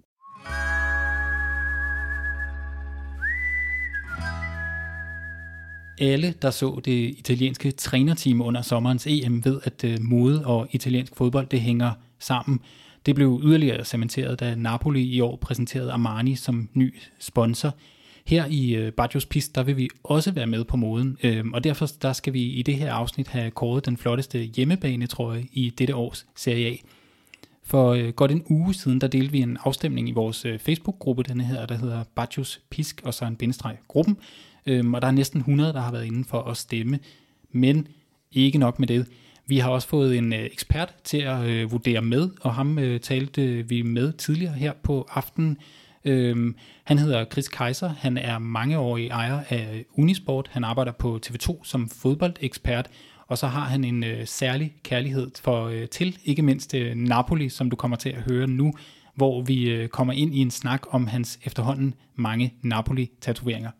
Skal du lige fortælle igen, hvor mange tatoveringer var det, du havde?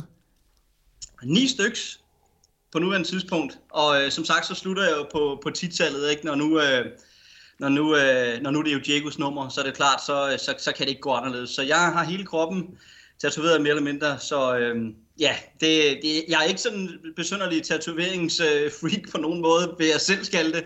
Men, øh, men for mig har de hver en, en betydning, kan man sige. Ikke? Altså, der, det er jo italiensk tekst, som er napolitansk tekst, som jeg har skrevet, ikke? Og, og vores år, hvor vi er stiftet også 1926. Der er en lille, det er sådan lidt sjovt med, øh, men nogle gange, hvis man, hvis man møder folk, så siger de så, du skulle da ikke født i 1926.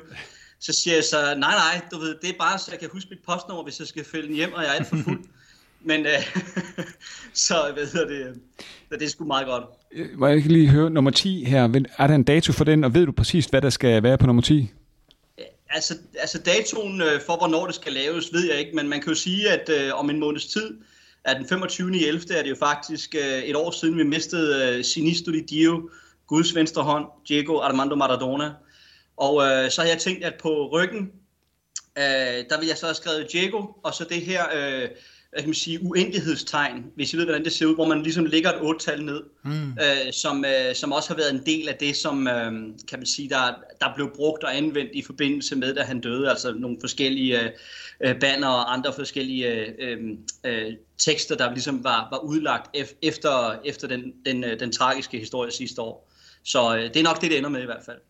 Vi, vi kommer jo til, Christian, at at fremstå som sådan nogle øh, semifans med vores fuldstændig utatoverede kroppe.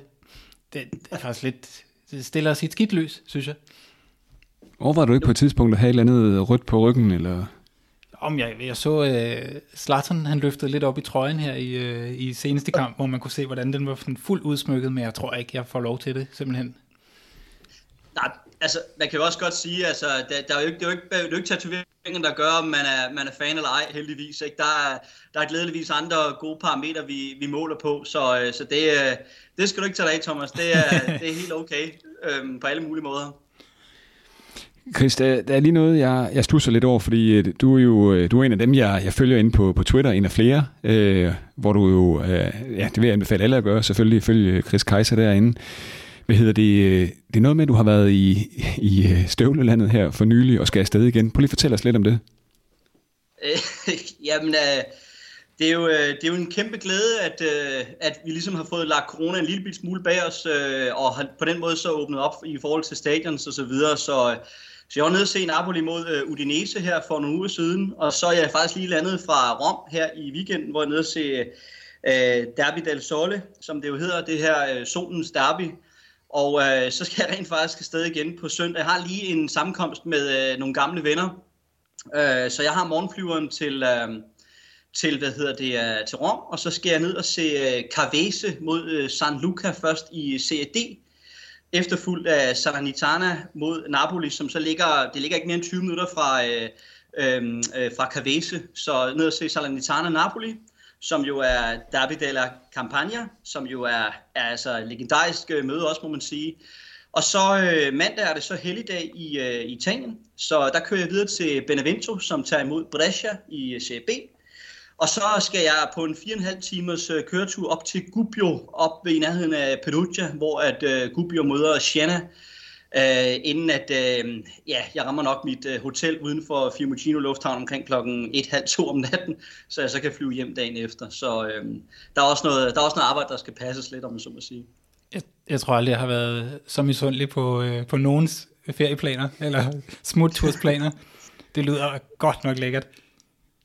Ja, det, det, er ikke, det, det er ikke det værste, kan man sige. Nu har jeg jo været meget øh, i Italien. Jeg, jeg må indrømme, jeg har ikke talt på, hvor mange kampe jeg præcis har set i Italien, men jeg tror, vi, vi ligger lige omkring 100 stykker eller sådan noget nu, ikke? som øh, jo også altså, har indbefatter alt fra øh, oprykningsfinale øh, i CEC, for eksempel mod Avellino, og øh, jamen, altså alverdens kampe, som, øh, som man har set igennem årene. Jeg skal lige høre dig om en ting, fordi øh, jeg ved jo, du, øh, altså det, er jo, det er jo ikke tilfældigt, at du er nede og se noget CAD og noget CSC og så videre. Du bruger jo, øh, hvad, ja, giv os lige et råd. Hvad, hvis vi skal ned og se noget fodbold og skal se noget mere øh, i området, hvad, er det, du, øh, hvad, det, hvad kan du anbefale? Ja, altså øh, for det første, så, øh, så skal man jo altid forsøge ligesom at holde, holde sig opdateret med, hvad der, hvad der, hvad der foregår på, øh, øh, på de diverse lister. Det er jo ikke altid lige nemt, fordi at, øh, det er jo mange gange noget, der, der, øh, hvad skal man sige, der, øh, der kommer frem i sidste øjeblik, hvor man lige laver en, en, en kamprykning eller et eller andet. Men ellers så har jeg en, en rigtig god app, der hedder Football Logic, som øh, er en app, der er meget voksende, og øh, jeg mener, at man betaler, øh, jeg kan ikke huske, om det er omkring 7, 7 dollar eller sådan noget om året, for så at have fuld øh, access til det. Og der kan du ligesom der kan du blandt andet se øh, kampene, der, der, der, der er planlagt til at skal spille. Den er ikke altid lige opdateret. Det er derfor, man ligesom selv skal lave sit eget research også, og man må ligesom finde ud af, hvor lang er der afstand fra A til B, så man kan nå at køre. Men øh, jeg synes, det er en glimrende app til også at komme lidt ud i yderkanterne, og øh, jeg fandt også en anden en på Twitter her den anden dag, som faktisk øh, kan næsten forstå, skal også ned og se den der Cavese-kamp, fordi jeg så sagde, ah, det ligger ikke mere end 20 minutter fra. For på den måde kan man jo ligesom hjælpe hinanden lidt, så vi, uh, vi får uh, fornøjelsen af alle sammen at, at se det her, vi elsker så meget, altså Calcio med, ja, med, med hjertet. Fang, du, kan du huske navnet, Råd? Det går jeg faktisk lige skal have det igen. Jeg står stadig og tænker på den tur der. Football Logic. Den, øh... Så det burde, være, det burde være til at, at stave sig frem til, og, og så, øh, jamen det, det er en meget omfattende app, og jeg kan huske, at jeg skulle til, jeg har jo samlet alle mine billetter fra, fra årene. Det er jo sådan en kæmpe stak billetter, der, der, øhm, der, der er samlet sammen igen årene. Så det tog jo, jeg tror det tog 6 timer eller sådan noget for at få logget alle de kampe ind, fordi man, man så har øh, sine tidligere kampe, og det tæller sig sammen til noget, der ligner en 293, 293 forskellige stadions, eller 290 forskellige stadions, eller sådan noget for mit vedkommende. Så, øh, så det handler om, at man, øh, man ligesom kan, kan logge ind også, når man så er på stadion, så siger man så, okay, nu er jeg her, og så tager man for eksempel et billede, til, øh, til jer for kampen, så man måske kan huske det. Øhm, og øh, ja, det er, det er en fantastisk lille app til, øh, til en ægte fodboldfan. Og så kan man sige, du har set rigtig mange kampe, så har du også set øh, rigtig mange fodboldtrøjer, og det er jo det, øh, det, er jo det vi skal diskutere i dag. Øhm, vi har haft sådan en øh, afstemning kørende inde på vores lille øh, Facebook-gruppe, Bajos Pisk-gruppen, øh, som vi lagde op for noget tid siden, og der er blevet stemt på livet løs. Jeg tror, der er lige omkring 100, der har været inde og stemme, og det synes jeg var meget fint for sådan en, øh, en lille gruppe med, med 250 medlemmer. Øhm, og tanken var lidt, at vi skal prøve at i fællesskab øh, have diskuteret os øh, frem til, hvad der ligesom er den, er den bedste trøje. Øhm, men måske lige, hvad, er der noget særligt ved italienske fodboldtrøjer? Øhm, jeg går ud fra, at det også er noget, du kunne gå en del op i. Ja, altså undskyld. Øh, jeg vil sige, øh, ja, min erfaring fra, fra gennem tiden er, at, at, øh, at man ofte, synes jeg i hvert fald, har nogle, øh, nogle lidt mere unikke farver. Altså der, der nogle gange godt kan blive anvendt nogle andre type farver, end for eksempel det, vi er vant til hjemme fra Superligaen. Øh, jeg tænker for eksempel på, på de her meget vinrøde farver, som øh, Torino blandt andet anvender, og for den til skyld også Salernitana og Origina, som jo også i, øh, igennem årene har anvendt den. Og det, det, det, har jeg, det, det synes jeg er enormt fedt. Øhm, derudover så finder man jo en masse mindre mærker, altså øhm, som, øh, som, som mange gange bare er lokale italienske mærker. Jeg tænker blandt andet på Macron, som jo så trods alt nu er ved at vokse så stort, at man også ser dem for eksempel i Superligaen. De har jo fået OB som, øh, som, øh, som sponsor nu, eller OB har fået Macron som sponsor, men ellers også øh, Acherbis, som øh, er det her meget, meget lille mærke, der ligger i øh, Albino, som jo er lige uden for, for Bergamo, som jo blandt andet også sponsorerer Albino Leffe, mm. som er ja, altså to byer, Albino og Leffe, der er slået sammen til Albino Leffe, så, så, så det er jo sådan en, en, en, en fed ting, synes jeg, at, at man kan finde de her lidt mindre mærker, som, øh, som ellers øh, ikke rigtig er, altså det er ikke så typisk i, øh, i for eksempel Premier League eller Bundesligaen osv., så, videre. så det, det, det synes jeg har sin charme, og det, det gør jo også, at deres stil mange gange øh, skiller sig lidt ud, fordi de store mærker, øh, Nike, øh, Adidas osv., skal mange gange forsøge at holde deres linje. Så det vil sige, at, at øh, de har også sådan en teamsport-aftale, hvilket betyder, at hvis for eksempel, at du har et eller andet lokalt fodboldhold, og så skal du have 11 trøjer plus en målmand, jamen så bliver det den samme type trøje, øh, som for eksempel Juventus spiller med, eller, eller som, øh, som Inter spiller med, groft sagt, bare uden logoet og uden selvfølgelig sponsorerne. Og, og det, det, det synes jeg, altså det er ikke altid lige fedt. Jeg kan bedst lide, når der er, at der er et eller andet, der, der måske er med til at skille sig en lille bit smule ud, hvor man leger lidt mere med det. Sådan apropos øh, sådan unikke farvekombinationer, så har du sådan et hold som Venezia, der kommer op og laver rav i den op i serie A med sort, øh, hvid, grøn og orange. Det er jo virkelig unikt. Jeg købte øh, både sidste års øh, udbanetrøje og hjemmebanetrøjen i år fra en butik dernede, der hedder Bianca de Doni, øh, der ligger i, i Venedig. Og øh, jeg har kvaret mig to gange, fordi jeg har købt dem i large, og de, øh, de, de er simpelthen for små til mig. Jeg går normalt i large, og det er jo, en, et, det er jo, det er jo simpelthen en medium. Øh, og det, det, det er ikke godt. Jeg har faktisk overvejet, om jeg skulle udlade dem øh, i en konkurrence i forbindelse med Bajos Pisk. ja, altså italienske størrelser kan være mindre. Altså, jeg var nede og, jeg plejer normalt at bruge medium, og jeg var nede i en modebutik forleden dag, og så siger hun så, nej, nej, du skal op og have XL. Og så tænker jeg bare, hold da op, har jeg virkelig, altså, har, altså det, har, det har ikke lige været jul eller noget andet, vel? Men altså, nej, det, det, de kan godt være en lille bit smule mindre i størrelserne, og de her øh, kappatrøjer, som, øh, som du nu nævner med Venezia, har jeg jo også haft erfaring med med Napoli-trøjerne, de er bare øh, lidt mere fasonsyd, hvis man kan sige det sådan. Øh, og, og, og det kan godt stumpe en lille smule. Så selvom man er, man er høj og slank som dig, øh, Christian, så, øh, så, så, så kan du sige, at, øh, at, at, at, at så, så har din højde også meget at sige, at du måske lige skal alligevel et nummer øh, større op end, øh, end ellers. Øh, jeg kan huske, at hjemme i, hjemme i Danmark har vi jo haft det her med, at at øh, man mange gange har, har hvad hedder det, haft en, en sweatshirt eller en, faktisk en jakke ned under trøjen, når man for eksempel skal på stadion. Så jeg ved da, at, at Brøndby tidligere havde en, en, en, en Adidas-trøje, hvor man simpelthen, altså det var, det var, det var jo telt simpelthen, når man havde det på, ikke? fordi det, det skulle være så stort, så man havde plads til en jakke indenunder, fordi det er så pokkers koldt i, øh, ja, i de måneder, vi kommer ind i nu her. Så der tænker man lidt anderledes i Italien i forhold til, at øh, det skal være lidt mere fasonsydet. Altså, jeg, jeg, er gået, jeg er gået på strået sammen med Thomas Rode i Aarhus, øh, altså i, i Venetias hjemmebane, trøje. Jeg går ikke så tit i fodboldtrøje, må jeg sige, men, men der blev godt nok kigget meget. Det er jo en smuk trøje, men jeg tror simpelthen også fordi, at den sad simpelthen for tight. ja, altså det, det er en fed, fed trøje. Altså det er det, og jeg synes også, at, at altså, der har været meget snak omkring det her med, med specielt Venetias trøje. Folk bliver jo også lidt småforelsket i, øh, i, i alt det, der er omkring klubben. Altså lokationen, hvor det ligger, af gondolerne og, og, og alt det, der hører med. Øhm, jeg tænker jo også på, øh, på holdet. Øh, jeg, jeg, jeg husker jo Venezia specielt fra øh, Recoba og, og Filippo Maniero, øh, det her angreberpar, øh, som jo så også var ledet under Novellino, som var ham her oprykningstræneren, eller oprykningseksperten, jo, som jo faktisk kom til Napoli efterfølgende og sørgede for, at, øh, at, øh, at de også rykket op og har prøvet, jeg tror også med Piacenza, hvis du husker rigtigt, og Sampdoria faktisk også. Så det er et, det er et, et hold, der, der nogle gange måske øh, øh de, river op i nogle gode minder fra, fra, vores, øh, fra vores fortid, og nu vi er jo alle sammen nogle, øh, nogle, nogle modne herrer, vil jeg sige, ikke? som jo har, har kendt øh, fodbolden fra, fra tidernes morgen, i hvert fald på dansk tv, kan man sige. Ikke? Det var jo TV2, der startede med Juventus Napoli i, øh, i 88. Øhm, og hvad hedder det? øhm, der, øh, der, der har vi fulgt med så længe, at vi, at vi måske på en eller anden måde bliver charmet ind i, i alt det her på ny, når vi, når vi, vi ser, at uh, trøjen er tilbage, og klubben er tilbage, hvor det er aller sjovest. De har jo været unægteligt noget længere nede og vende, må man sige. Det må man. Og jeg ved ikke lige, hvordan vi præcis skal få det her øh, afgjort. Altså, øh, vi kan jo starte måske med at gå ind og, øh, og se på, hvad, øh, hvad folk har stemt inde i vores øh, gruppe.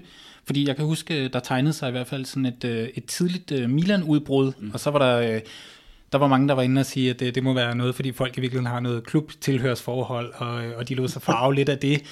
Øhm, jeg ved, jeg kender en, der har øh, der er meget stor Inter-fan, som har stemt på øh, Inter, og der, der var jeg lige ved at, at, at diske, øh, simpelthen smide ham ud af gruppen på, øh, på den ja. baggrund, fordi jeg ved ikke, der, der, der, jeg ved ikke helt, hvad, det, det hvad Inter har, har gang i. Det har vi også talt om øh, tidligere, Christian, med det her øh, slangeskinstrøje. Øhm, men øh, trods Milans sådan det tidlige udbrud, så, øh, så er de pludselig begyndt det at, at vende. Øhm, så jeg ved ikke, om Christian, om du lige kan finde, øh, finde den frem, eller kommer du til at lukke ned for computeren? Det håber jeg ikke, du gør. Nej, der, der er noget her, og du er fuldstændig ret. Milan stak af til at, til at begynde med. Så tror jeg, der kom en masse proteststemmer faktisk øh, på øh, Sampdoria, øh, fordi de lå nummer to på det tidspunkt. Pludselig gik det stærkt der. Øh, og så begyndte Fiorentina også til sidst at røre på sig. Lazio begyndte også at røre lidt på sig til sidst her. Hvis vi lige finder afstemningen, der ligger her, så har vi jo faktisk det, man godt kunne kalde en jordskredssejr. Ja, simpelthen. Tilbage til, vi skal helt tilbage til 73 for at finde en, en større jordskredssejr.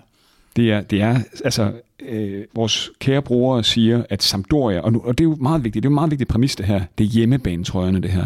Kun ja. hjemmebanetrøjerne. Og en, og en tilskud til det, eller øh, det er også hjemmebanetrøjen fra i år, fordi der er jo øh, mange klubber, som for eksempel synes jeg, Milan har haft meget flottere trøjer tidligere. Jeg synes ikke, den i år er sådan specielt pæn, men, øh, men den har trods alt øh, klaret sig ind på en fjerdeplads. Så, så inden vi nu spørger dig, Chris, fordi det handler om, at vi skal kåre, øh, og vi bruger selvfølgelig, vi, vi kigger også mod øh, brugernes, øh, brugernes øh, stemmer her. Sampdoria, Fiorentina, Venezia, Milan, Lazio. Det er de øh, fem klubber, der ligger i toppen, og også klart i toppen. Så er der et stort spring ned til nummer 6, som er Roma. Hvis vi bare lige kører hele vejen ned, for der er også nogle klubber, der ikke har fået nogen stemmer. Det synes jeg også er værd at bemærke. Sassuolo, synes jeg faktisk er lidt overraskende, at de ikke har bare fået en.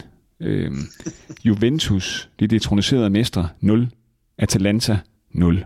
Verona lige med en enkelt, faktisk. Ja, så ved jeg, Salernitana, som vi lige havde øh, op at vende, de er faktisk endt på, øh, på fire stemmer. Øh, herunder en fra min kæreste, som, øh, som sagde, at det var en flot efterårsfarve. Og øh, det, det tror jeg, det må jeg jo simpelthen give en ret i. Øhm, så, så Chris, jeg tænker, vi skal, vi skal jo i fællesskab kåre en top 3, øh, den flotteste hjemmebanetrøje Serie A i denne sæson. Men, øh, men vi skal jo forhandle det noget på plads her, og jeg er meget spændt på at høre, hvad du sådan, øh, hvilke, hvilke hjemmebanetrøje du har i tankerne. Ja, altså, øh, jeg fik, øh, jeg fik faktisk, jeg, jeg, fik, øh, jeg fik lavet lidt forberedelse, eller jeg fik, fik kigget det hele lidt igennem øh, i løbet af, af, af, af, et par dage siden. Og øh, så det, det sjove af det hele er, synes jeg lidt, at, øh, at min top 3 faktisk øh, matcher til sydende øh, Bajos PIS top 3. Altså i forhold til, det er i hvert fald de tre klubber. Så, øh, så man kan sige, enten er jeg ikke helt gal på den, eller også så er Bajos piske, øh, hvad hedder det, medlemmer så heller ikke helt galt på den, kan man sige. Så, så det er jo fremragende. Men altså, øh, jeg, jeg må tilstå, at, øh, at, at Sampdoria kunne jeg godt have haft som nummer kunne jeg så godt, godt, godt have haft højere op, men, men jeg synes, at, øh, at sponsoren trækker ned, og man kan sige, at øh, jeg tror, at nogle af de øh, øh, hvad skal man sige, øh, billeder, som folk har set, så ser de dem selvfølgelig øh, hvad hedder det, øh, med sponsor på, og det er jo hele taget en, en meget, meget vigtig ting, man også skal have med, eller med for øje. Der er både det her med, hvordan man tager billedet, øh, altså det her med, hvilken, hvilken gine eller hvilken dukke, som, som trøjen sidder på, i forhold til den, den, den måde at sælge sin trøje på. Samtidig med, at øh, jeg synes, at man skal tage højde for, hvad, hvad, hvad sponsoren gør. Og der synes jeg, det falder lidt ned til jorden, når, det, øh, når vi snakker som Doria, at, at, at som ikke helt, øh, som ikke helt øh, øh, brænder igennem i min verden.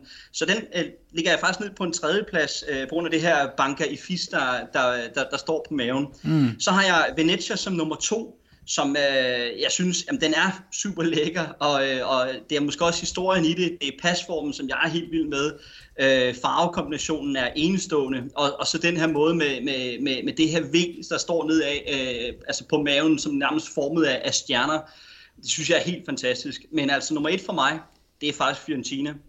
Og det er det øh, simpelthen fordi, at, øh, at at man for det første, så vælger man at tage de gamle logo øh, fra, fra start 80'erne, altså omkring 1981 eller sådan noget. Vi er jo ude i noget med, øh, hvad hedder det, øh, altså det er jo Piotr Virkovut, øh, tidernes morgen, Daniele Massaro, øh, som nogen måske husker, øh, som, øh, som jo spillede på hold dengang. Og, og så vælger man altså en struktur i trøjen, som jeg synes er helt enestående. En flot, flot, unik farve. Altså, det er jo ikke meget, der, der, der, der, der, der er jo ikke mange lilla trøjer derude. Og så er det her øh, Mediacom, som øh, rent faktisk har normalt øh, en rød skrifttype, men som man så vælger, øh, øh, og som man så vælger at, at flette ind i trøjen, øh, således at det passer bedre. Så det vil sige, at, at, at, øh, at sponsoren simpelthen går på kompromis med sit eget øh, image, kan du sige, for ligesom at, at sørge for, at man har en fuldendt trøje.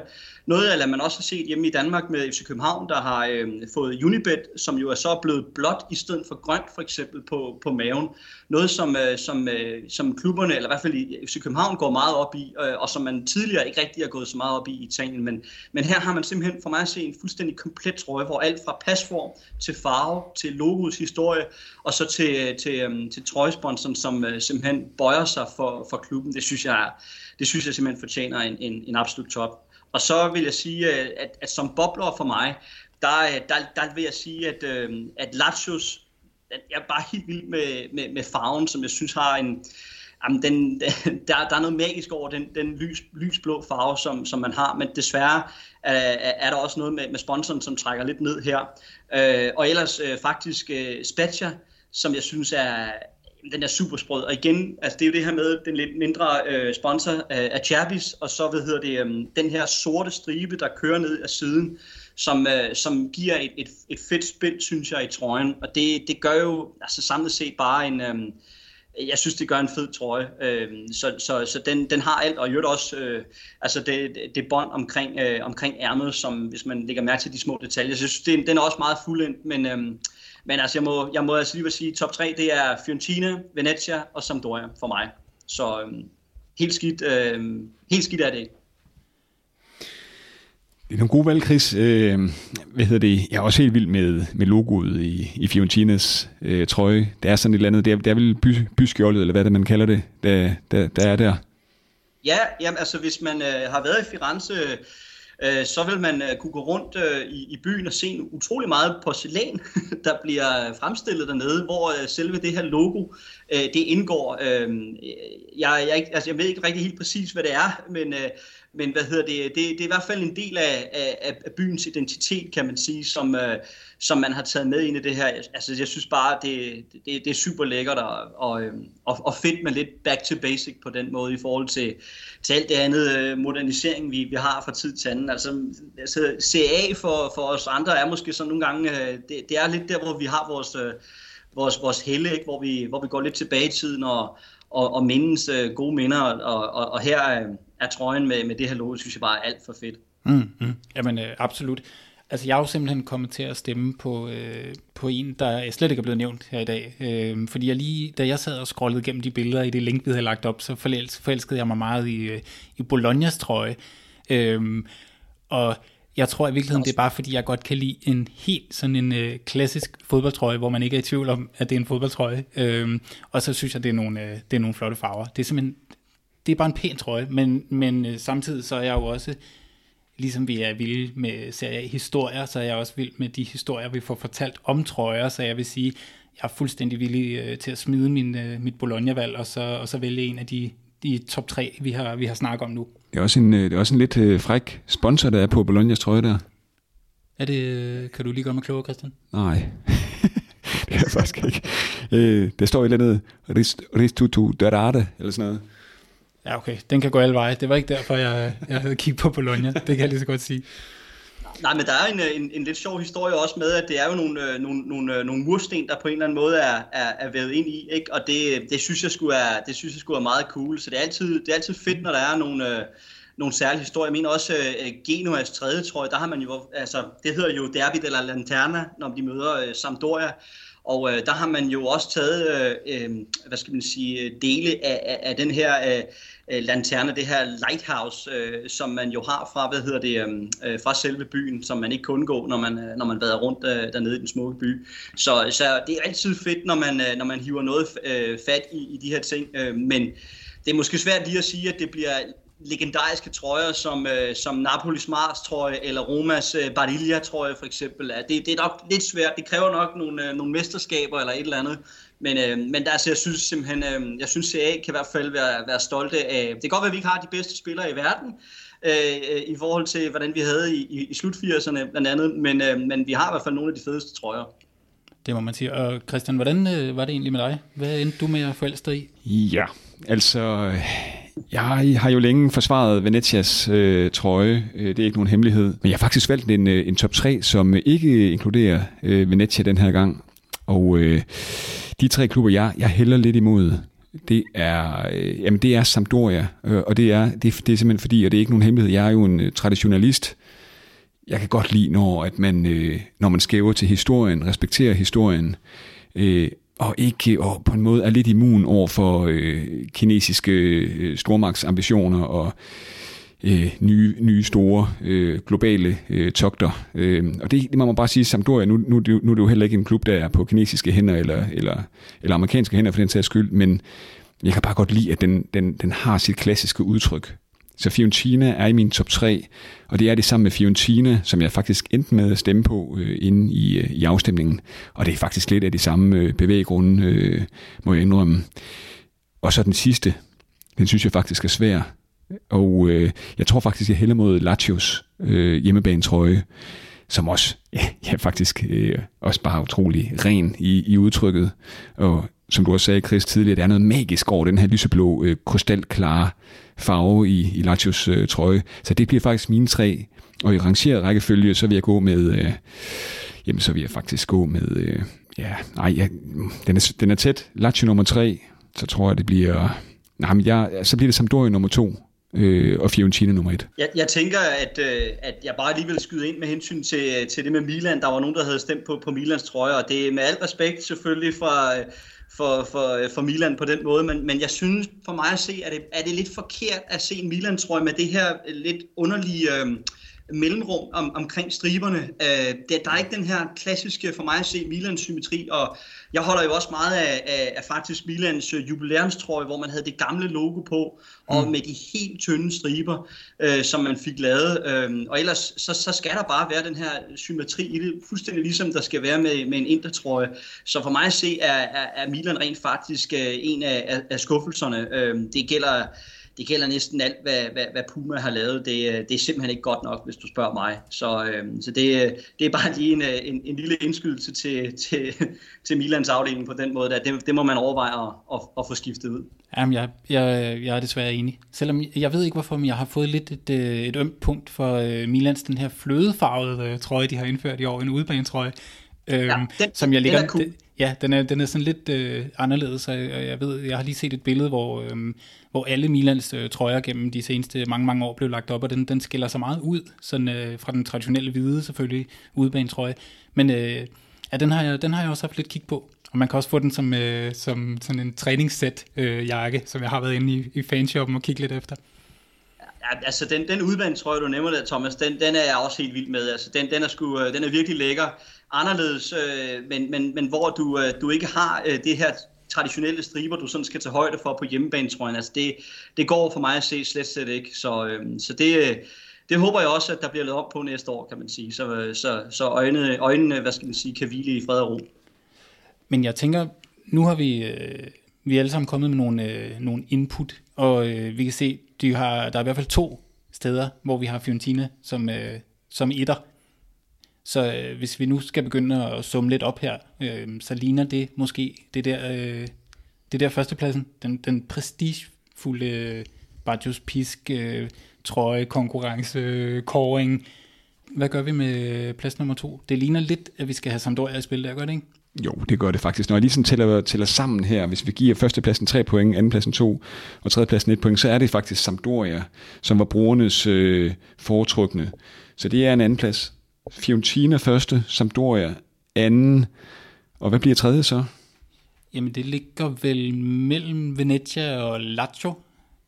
Spørgsmålet er, med, om det er, en, øh, er vi ude i en tiebreak? Jamen, hvis det er en tiebreak, så synes jeg, at Christian får øh, serveretten. Ja, det er jeg, er fuldstændig enig. Det er, også vores, øh, det er jo vores første, øh, første gang, vi har en med på den her måde. i, øh, i podcasten. Så øh, det er en kæmpe ære. Så må man også få lov at bestemme lidt ja, det, det er bestemt også en stor ære. Om jeg så var først eller, eller nummer, nummer 1000, det er, det er kun fedt, der, der er andre... Øh, øh en, hvad skal man sige, fodboldnørder, som, som jeg selv, der går op i, i CA og, og italiensk fodbold, så det er kun fedt, at øh, I gider at lave det her. Øh, men altså, jeg må jo selvfølgelig gå med, med min første valg, så og det må så være Venezia, jeg, jeg placerer der, og det er som sagt også fordi, at Lazios øh, sponsor kommer ind og, og, og, og ødelægger øh, lidt af billedet på den måde. Altså havde man valgt den, den helt rene, ligesom for eksempel øh, Barcelona og Athletic Bilbao havde i gamle dage, det var jo øh, det var noget, man kørte simpelthen øh, øh, sponsorfri på den måde. Altså havde man gjort det, øh, Lazio har også på et tidspunkt haft øh, en tid uden, uden, øh, uden sponsor, jamen altså så... Øh, så vil jeg sige, okay, så, så havde det været dødt løb for mig, men altså Venezia, den, den må altså den må overstråle øh, Lazio i, øh, i den her sammenhæng. Jamen, så tror jeg jo simpelthen, øh, vi har en top 3. Så kan du måske lige slutte af med, øh, hvem du tror, der øh, vinder ligaen i år. jeg tror, ja. jeg, jeg, jeg har et gæt på, øh, hvem du gætter på. Ja, altså, øh, jeg må, ja, det, det, er selvfølgelig, øh, det er selvfølgelig oplagt at sige Napoli. Man har fået en fantastisk start, og man, øh, man, skal, man skal også så at sige kun koncentrere sig om Europa League og ikke Champions League. Men øh, Milan kan jo øh, måske meget belejligt ryge ud af Champions League, øh, kan du sige, og måske helt ud af Europa, og dermed fokusere lidt på, på den hjemlige liga. Men jeg synes, at øh, jeg synes umiddelbart, at, at Napolis spil har set bedre ud end, øh, end Milan end i første par kampe. Milan, der, der måske har handlet lidt i nogle enkelte kampe, var, var, var, var også lidt på, øh, på halen øh, tirsdag mod Torino. Det var Napoli så måske knap så meget i, i weekenden, og Torino er jo også et hold, som, som utvivlsomt kommer til at, at score mange point. Men altså samlet set, så, øh, øh, så må jeg jo selvfølgelig gå med Napoli. Altså det, øh, det er klart, altså det tredje Scudetto, det, det, det skal der i hus, og nu har jeg ventet ja, øh, i 31 år på det indtil nu, ikke? så øh, hvad hedder det, øh, det er jo mere, det er jo mere at håbe på det, men øh, og desuden så, så har Pioli jo heller ikke øh, erfaring med at vinde Scudetto. Det har øh, Simone Inzaghi øvrigt heller ikke. Øh, så på den måde, øh, ja, så kan man sige, at øh, Spalletti har heller ikke vundet en Scudetto, men har så vundet mesterskaber med Zenit. Så man, man, han ved, hvad der skal til i relation til at, at, at dosere en trup, presse en trup og holde den motiveret og animere den hele tiden til ligesom at, at præstere i, i næste runde og næste runde igen. Så, så det ser stærkt ud. øh, det må jeg sige, og vi har også, øh, hvad skal man sige, årets øh, køb i øh, Angisa på midtbanen. Det, øh, det kan der ikke være ret meget øh, tvivl om, som, som landet ligger her nu. Så det handler om en, en skadesfri trup, så, øh, så kommer Scudettoen til syd. Ja, men det, det er lige før, øh, det er lige før jeg, jeg godt vil håbe det på din vegne, selvom det gør lidt ondt at sige. tak, Thomas. Tak. Det har været en kæmpe stor øh, fornøjelse at have dig med. Det var, øh, det blev, øh, det blev sgu meget sjovt, det ja, må jeg sige. Det synes jeg. Så øh, ja. tusind, tusind tak, og så kan det være, at vi kører en øh, runde med, med udebanetrøjer eller tredje trøjer på et, øh, på et tidspunkt. Det synes jeg næsten, vi øh, vil blive nødt til. Altid. Jeg takker også mange gange for at være med og, og fortsætte det gode arbejde. Tak for det. Tak, Chris. Det var en fornøjelse.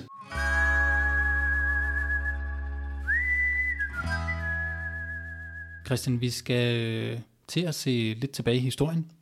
Her i øh, Bajos Pisk, der øh, vil vi gerne hver gang øh, forsøge at dykke ned i Series fantastiske fortid, som er fyldt med store personligheder og taktiske nyskabelser og vilde episoder. Øhm, den her gang, Christian, der har du øh, lidt som en anden tv-kok forberedt lidt hjemmefra. Øhm, hvad har du med til os?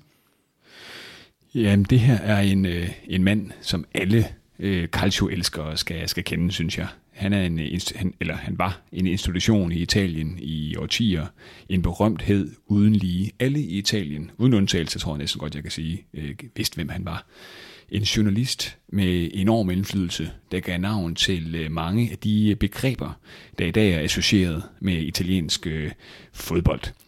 Så øh, her kommer min artikel Italiensk fodboldstemme, øh, som blev publiceret i tidsskriftet øh, Mål der drives af den øh, øh, knivskarpe og dygtige øh, Lars Skovgaard Laursen. Det er virkelig et projekt, som øh, fortjener noget, noget opbakning. Der er kommet fire øh, tidsskrifter i, i alt fra, fra mål.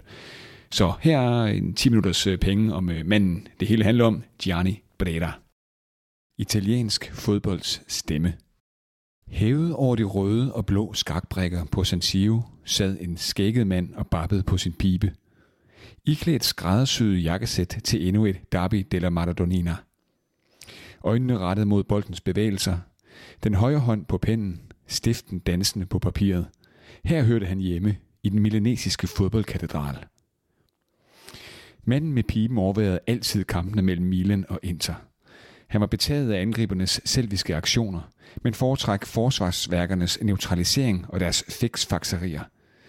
Hans hjerte bankede for inder med Tarsicio Larocchia Burgnik, Armando Picci og den galopperende Giacinto Facchetti i bagerste geled. Lydige soldater af sten, giftige som ørkenskorpioner, når omstillingerne svirpede og lammede modstanderne i desperate tilbageløb. Mange avislæsere kunne fornemme, at Italiens mest fætterede sportsjournalist holdt med Elenio Ederas blåsorte krigestamme. Han vil ikke sige det højt. Heller nyde Catenaccions kliniske væsen i stillhed. Et iskoldt system, der offrede en angriber for at placere en spiller helt uden markeringsopgaver bag forsvaret. En funktion uden navn, indtil manden bag den søde piberøg fiskede et begreb op fra sin vivlende fantasi. Gianni Breda døbte ham Libero, den frie. En taktisk revolution med rødder tilbage til det svejsiske landshold ved verdensmesterskabet i 1938. De kaldte det Vero, hængelås, på italiensk catenaccio. En idé, der skulle vandre over alberne og lægge sig til rette i Gianni Bredas hjernebark. Han var teoretikeren, ham, der fyldte La Gazzetta dello Sports spalter med Catenaccions velsignelser, som inspirerede Serie A-trænere som Nedeo Rocco og Gipo Viani, siden Elenio Herrera, den mystiske og skrupelløse argentiner bag 1960'ernes Grande Inter. For Gianna Breda var Catenaccio en nødvendighed, hvis Italien skulle genvinde fodboldtronen. Det seneste verdensmesterskab lå langt tilbage, helt tilbage til det sortklædte landshold under fascismen i 1938 – en nødvendighed, fordi italienerne som folkefærd var overmatchet fysisk og ikke evnede at opretholde en systematisk offensiv i 90 minutter.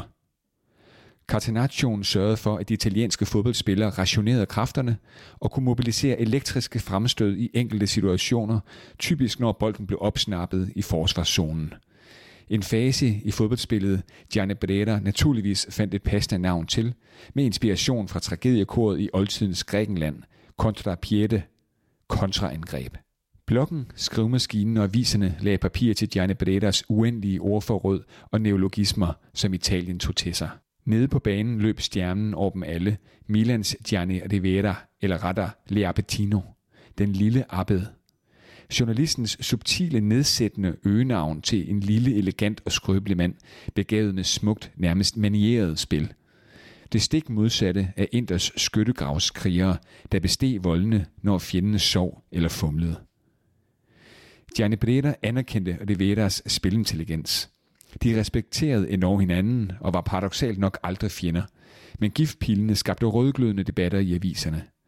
Enten gik man i bræschen for den gudsbenåede abbed, der sjældent overstrengte sig en sige hjælp til i defensiven, eller også foragtede man hans overlegne fasong. Blandt midtbanespillerens evige defensorer var den såkaldte napolitanske skole, dannet sportsredaktøren ved Corriere della Sera, Gino Palumbo, løftede angrebsspillet op på en hellig pedestal. Tilbage stod to lejre i det fodboldgale Italien, der også så forskelligt på Gianni Bredas øgenavne og højdragende tanker om calcio. Noget var dog indiskutabelt. Med ham voksede gnisten til fodboldspillet. CA blev spundet ind i mytens skær. Hans neologismer og ordforråd over næsten et halvt århundrede stod i kø og gav Italien et fodboldsprog, der for altid vil være sammenvævet med italiensk fodbold. Intra montabile. Tidløs. Navnet til en spiller, der trods tidens tand bevarer sine evner som en udødelig halvgud. Ofte anvendt til aldrende profiler. Centrocampista, den centrale forsvarsspiller – Goliador, målscorer med kraftige tråde til Todiador i tyrefægtning.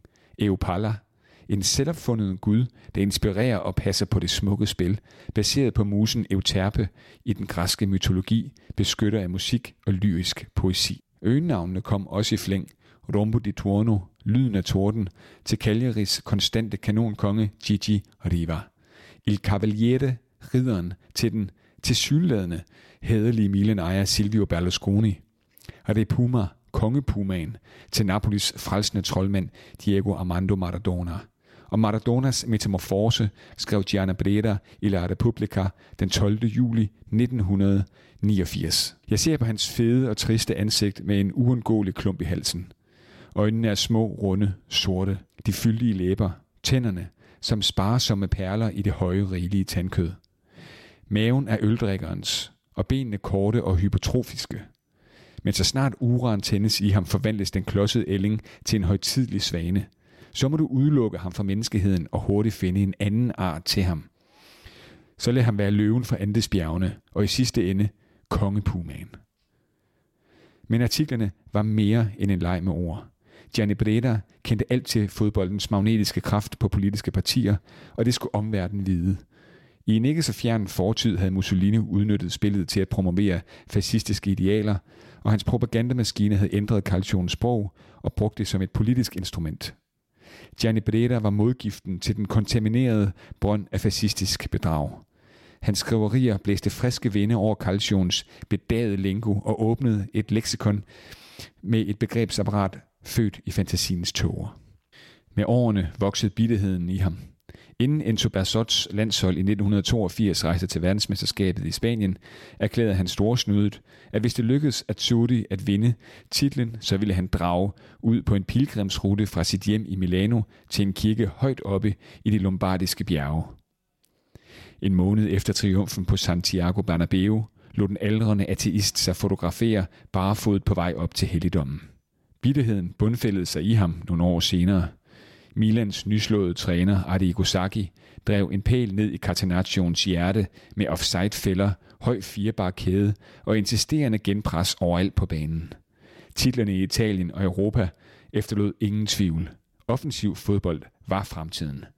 Den spøjse professortype så til synlædende stort på konventionerne i den italienske fodboldånd og dressede sig til at sige, at Italien som nation havde en doven defensiv kultur, og netop det var årsagen til invasionerne på italiensk jord gennem historien.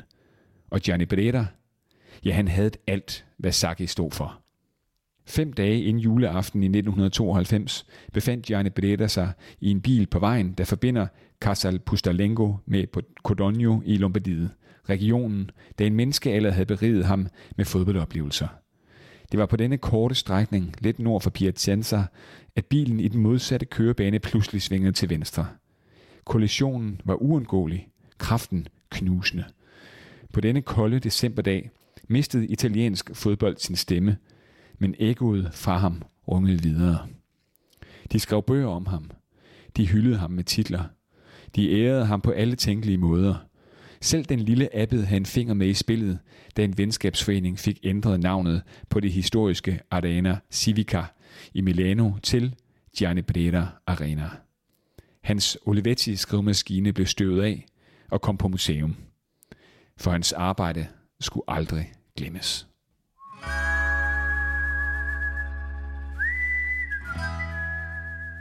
Christian, vi, øh, vi nærmer os så småt øh, afslutningen på den her øh, første månedlige sag podcast fra vores øh, fra Bajos Pisk.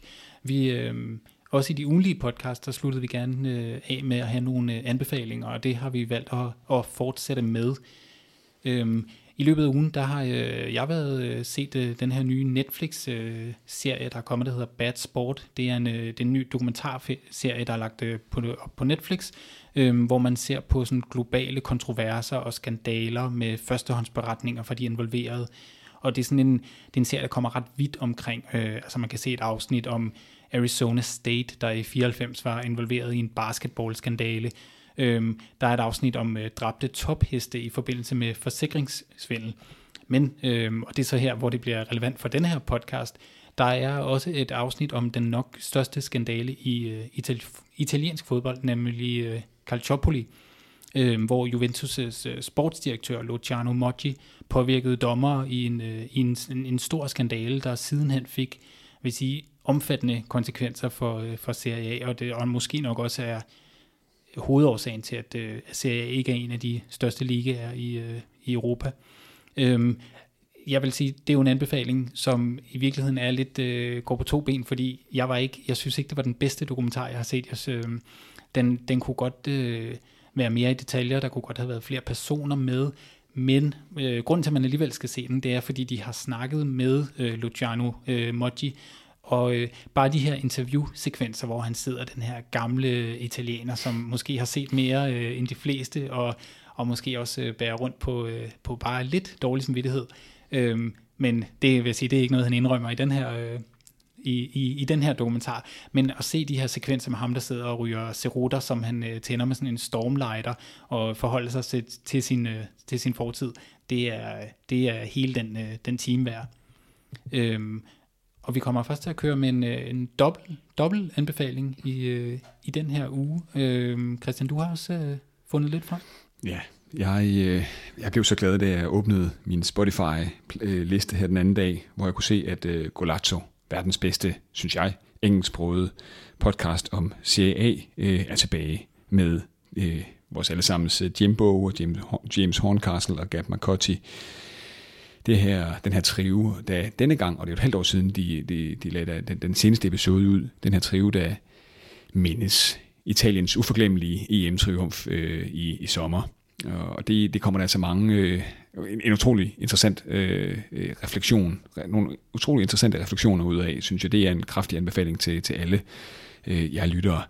Øh, jeg har en lille lydbid med her, øh, som faktisk også øh, er med i Golazzo. Øh, Øhm, og det er, det er simpelthen øh, en lydbid, der kommer øh, inden for kommentatorboksen, da, da Italien, i det sekund Italien øh, bliver øh, EM-mestre. Og læg særlig mærke til, den, øh, der er to kommentatorer i boksen her. Den ene går, går helt amok øh, og fortæller sine planlagte ord, det må det være. Tak Gud for at give os øh. Men øh, der er altså en anden kommentator i den her boks her, og det er øh, Giuseppe Bergomi, eller Beppe Bergomi, som han bare bliver kaldt i Italien. Inter-legenden, manden, der brugte hele sit liv, i, øh, eller hele sin karriere, spil, fodboldkarriere i, i Inter. I dag er han kommentator. Han er altså en, øh, han er sådan en, en stille, stille fyr, Bergomi. Han er altså ikke en, øh, han er altså ikke en der, der, der har store armbevægelser øh, normalt.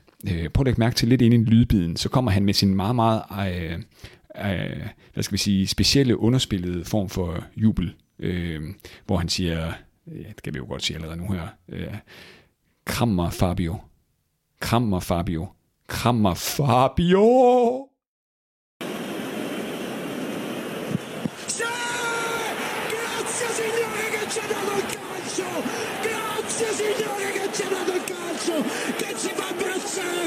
Abbracciami Fabio, abbracciami, abbracciami, Det er øh, helt klart et, øh, et klip, der er værd at, øh, at gå ind og høre, men øh, øh, mange gange vil jeg sige, og øh, helt klart også en podcast, der er værd at høre. Så hvis man skal vælge mellem den og Netflix-serien, så, øh, så gå med Golazzo. Vi skal også øh, have kåret en øh, denne øh, podcasts udgave af øh, Bartos Pisk, vores, øh, vores øh, månedlige nu kåring, øh, som øh, vi ikke rigtig ved, øh, hvad man får for, men man kan få den for lidt af hvert. Øh. Og øh, den går for anden gang til Roma-træner Mourinho. Man siger, inden sæsonstarten, der fik øh, Roma tre røde kort i en venskabskamp mod Betis, øh, og det lykkedes selvfølgelig også for, øh, for Mourinho at blive vist ud i den kamp, og nu er den så gal igen. I, i den forgangne runde, der, var, der blev hele fire toptrænere vist ud. Øhm, der var, så, der var tidligt bad til Gasparini, der var Spalletti og Inzaghi, og man kan selvfølgelig ikke, altså selvfølgelig kan man sige, kom Mourinho også med på den øh, liste. Øhm, og det ligner måske lidt en lille smule, at øh, Mourinho er ved at lave en, en Mourinho ret hurtigt i Rom. Øhm, det her med at starte godt ud, og så, øh, og så tabe småkagerne. Øhm, i, øh, i Europa, der tabte Roma til, de, de tabte 6-1 til Bodø Glimt heroppe i, i Nord-Norge, øhm, og siden så har den her ældre portugiser, han har jo lagt sig ud med, med stort set hele, eller store dele af spillertruppen og, og klubbens ledelse. Øhm, vi holder begge to meget af Mourinho, Christian, øh, og han modtager derfor endnu en gang øh, Bajos Pisk hederen. Det er fuldt fortjent. Så du det? Det er et meget kort interview. Der var, en, øh, der, der var oppe i, i, i, det, i det kolde Norge med Mourinho, han kommer ud i, i øh, han kommer udenfor, jeg tror faktisk det er før kampen, det er koldt, det blæser, der er sne i luften, og, og hvor den her journalist, han øh, stiller et spørgsmål til, øh, til, til Portugi, den portugisiske øh, træner her. Øh, et ord, Mourinho, om, øh, om, øh, om vejret heroppe, altså underforstået, her er mega koldt. Og så gør han jo bare det, at han lyner ned i sin jakke og lader som om, at øh, den praller fuldstændig af på ham. de vinder med at tabe 6-1. Ja, det er måske også øh, sidste gang, nogen har set øh, Mourinho smile. Vi skal også øh, lige have sluttet af med et, øh, et vedmål, Christian. Øh, jeg kan huske i vores seneste podcast, der ved vi om, om øh, en af vores øh, Roma-spillere, vi havde på holdet, øh, om, de vil, øh, om en af dem ville komme på måltavlen øh, samme aften. Og jeg kan vide, at du, øh, du fik lov at serve, og du sagde, at øh, det gjorde en af dem, og det gjorde en af dem også. Øh, derfor er det, øh, det er dig, der ligesom øh, får Sampdoria-koppen, får lov at tage den med, og jo i virkeligheden have den i en, i en hel måned, vores lille øh, sådan vandrepokal, øh, og det kan du jo godt glæde dig til. Det er dejligt at få sin egen kop i en hel måned. Ja, men altså, det, det er jo sådan, præmissen er for den kop, ikke? Altså, Har du, har du en kop derhjemme, vi snart kan spille om? øh, nej, jeg synes bare, vi skal holde fast i din Sampdoria-kop. Okay. Men øh, jeg vil jo godt have en mulighed for at vinde den tilbage igen, så jeg synes måske, vi skal prøve at, øh, at vide om, hvem der ligger nummer et, når vi optager om, øh, mm. ja, Mm. forhåbentlig en måned bliver det. Vi er tilbage om en måned, og det er...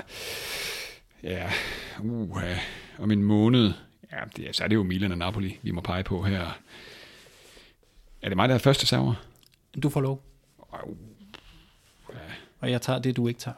Skal vi lige hurtigt se på kampprogrammet her. Napoli, hvem har vi? Mm, Salernitana næste gang ude.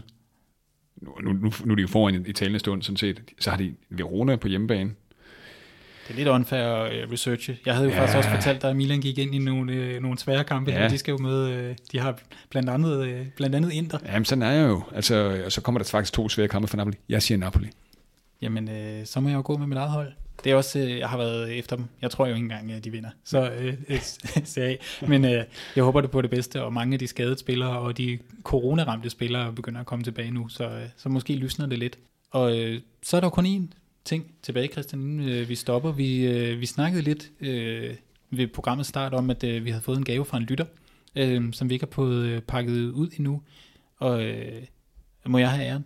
Vil, vil du åbne den? Men øh, nu skal du passe på, hvad det er. Altså, det kunne jo også være en... Øh, altså, det ligner en flaske. Ja, det er rigtigt. Den er, der kører noget solid tape op i øh, Ja, det er det. Indtil videre ikke mildbrand. Nej, du står stadig på fødderne. Oha, hvad har vi her? Nej. Skal jeg lige sende den over? Jeg står med, med papæske ud over det Nej, hele. nej, nej, nej, nej, nej, nej. Hvad har vi fået, Christian? Det er en, øh, en øh, Grappa Nonino Reserva. Fem år, øh, med fem år på banen her. Øh, det er godt nok. Nu skal vi lige have den helt op, jo. Op ad æsken, ikke? Prøv nu at se Øj, den her bombe her. Den, er, den ligger vi en... Øh, den kommer op og ligge i gruppen. Nu kommer jeg simpelthen også til at vælte mikrofonen. Altså i ren... Altså... Jeg, ved, jeg, havde På- lidt på her? håbet, øh, jeg havde lidt håbet på samme øh, reaktion, da du fik de sokker der tidligere. Men, Ja, undskyld. Øh, ja, du ved Jeg er faktisk rigtig glad for de her sokker her. De, jeg har dem godt nok ikke på endnu. Gud, Ja. hvor lækkert, mand. Men Hvor skal den nu stå hen? Har du, Øh, skal vi hælde den over i, en, øh, i din øh, colaflaske? Øh, jeg det kan vi sgu ikke. Vi må lige se. Jeg tror, jeg har plads i min rygsæk, så den, øh, den godt kan komme hjem til mig på Nørrebro. Vi kan lige se, hvad vi gør. Den, øh, den glæder vi. Vi må hellere... Øh, det kan være, at vi skal have et øh, lille glas allerede her, når vi lukker ned. Ja, så så er det også tid til at lukke nu her, tror jeg. Jamen, det, var, det var lang, det var sjovt. Det har også været en lang udsendelse, det her, var. ja, det kan godt være, at de ikke bliver lige så lange i fremtiden. Nej, men nu, nu ser vi lige... Øh, jeg, jeg synes godt nok, det har været hyggeligt. Det er jo dejligt at snakke til af i de små to timer. Ja, det må man, øh, det må man bare sige. Det har været en, øh, en kæmpe fornøjelse, som altid.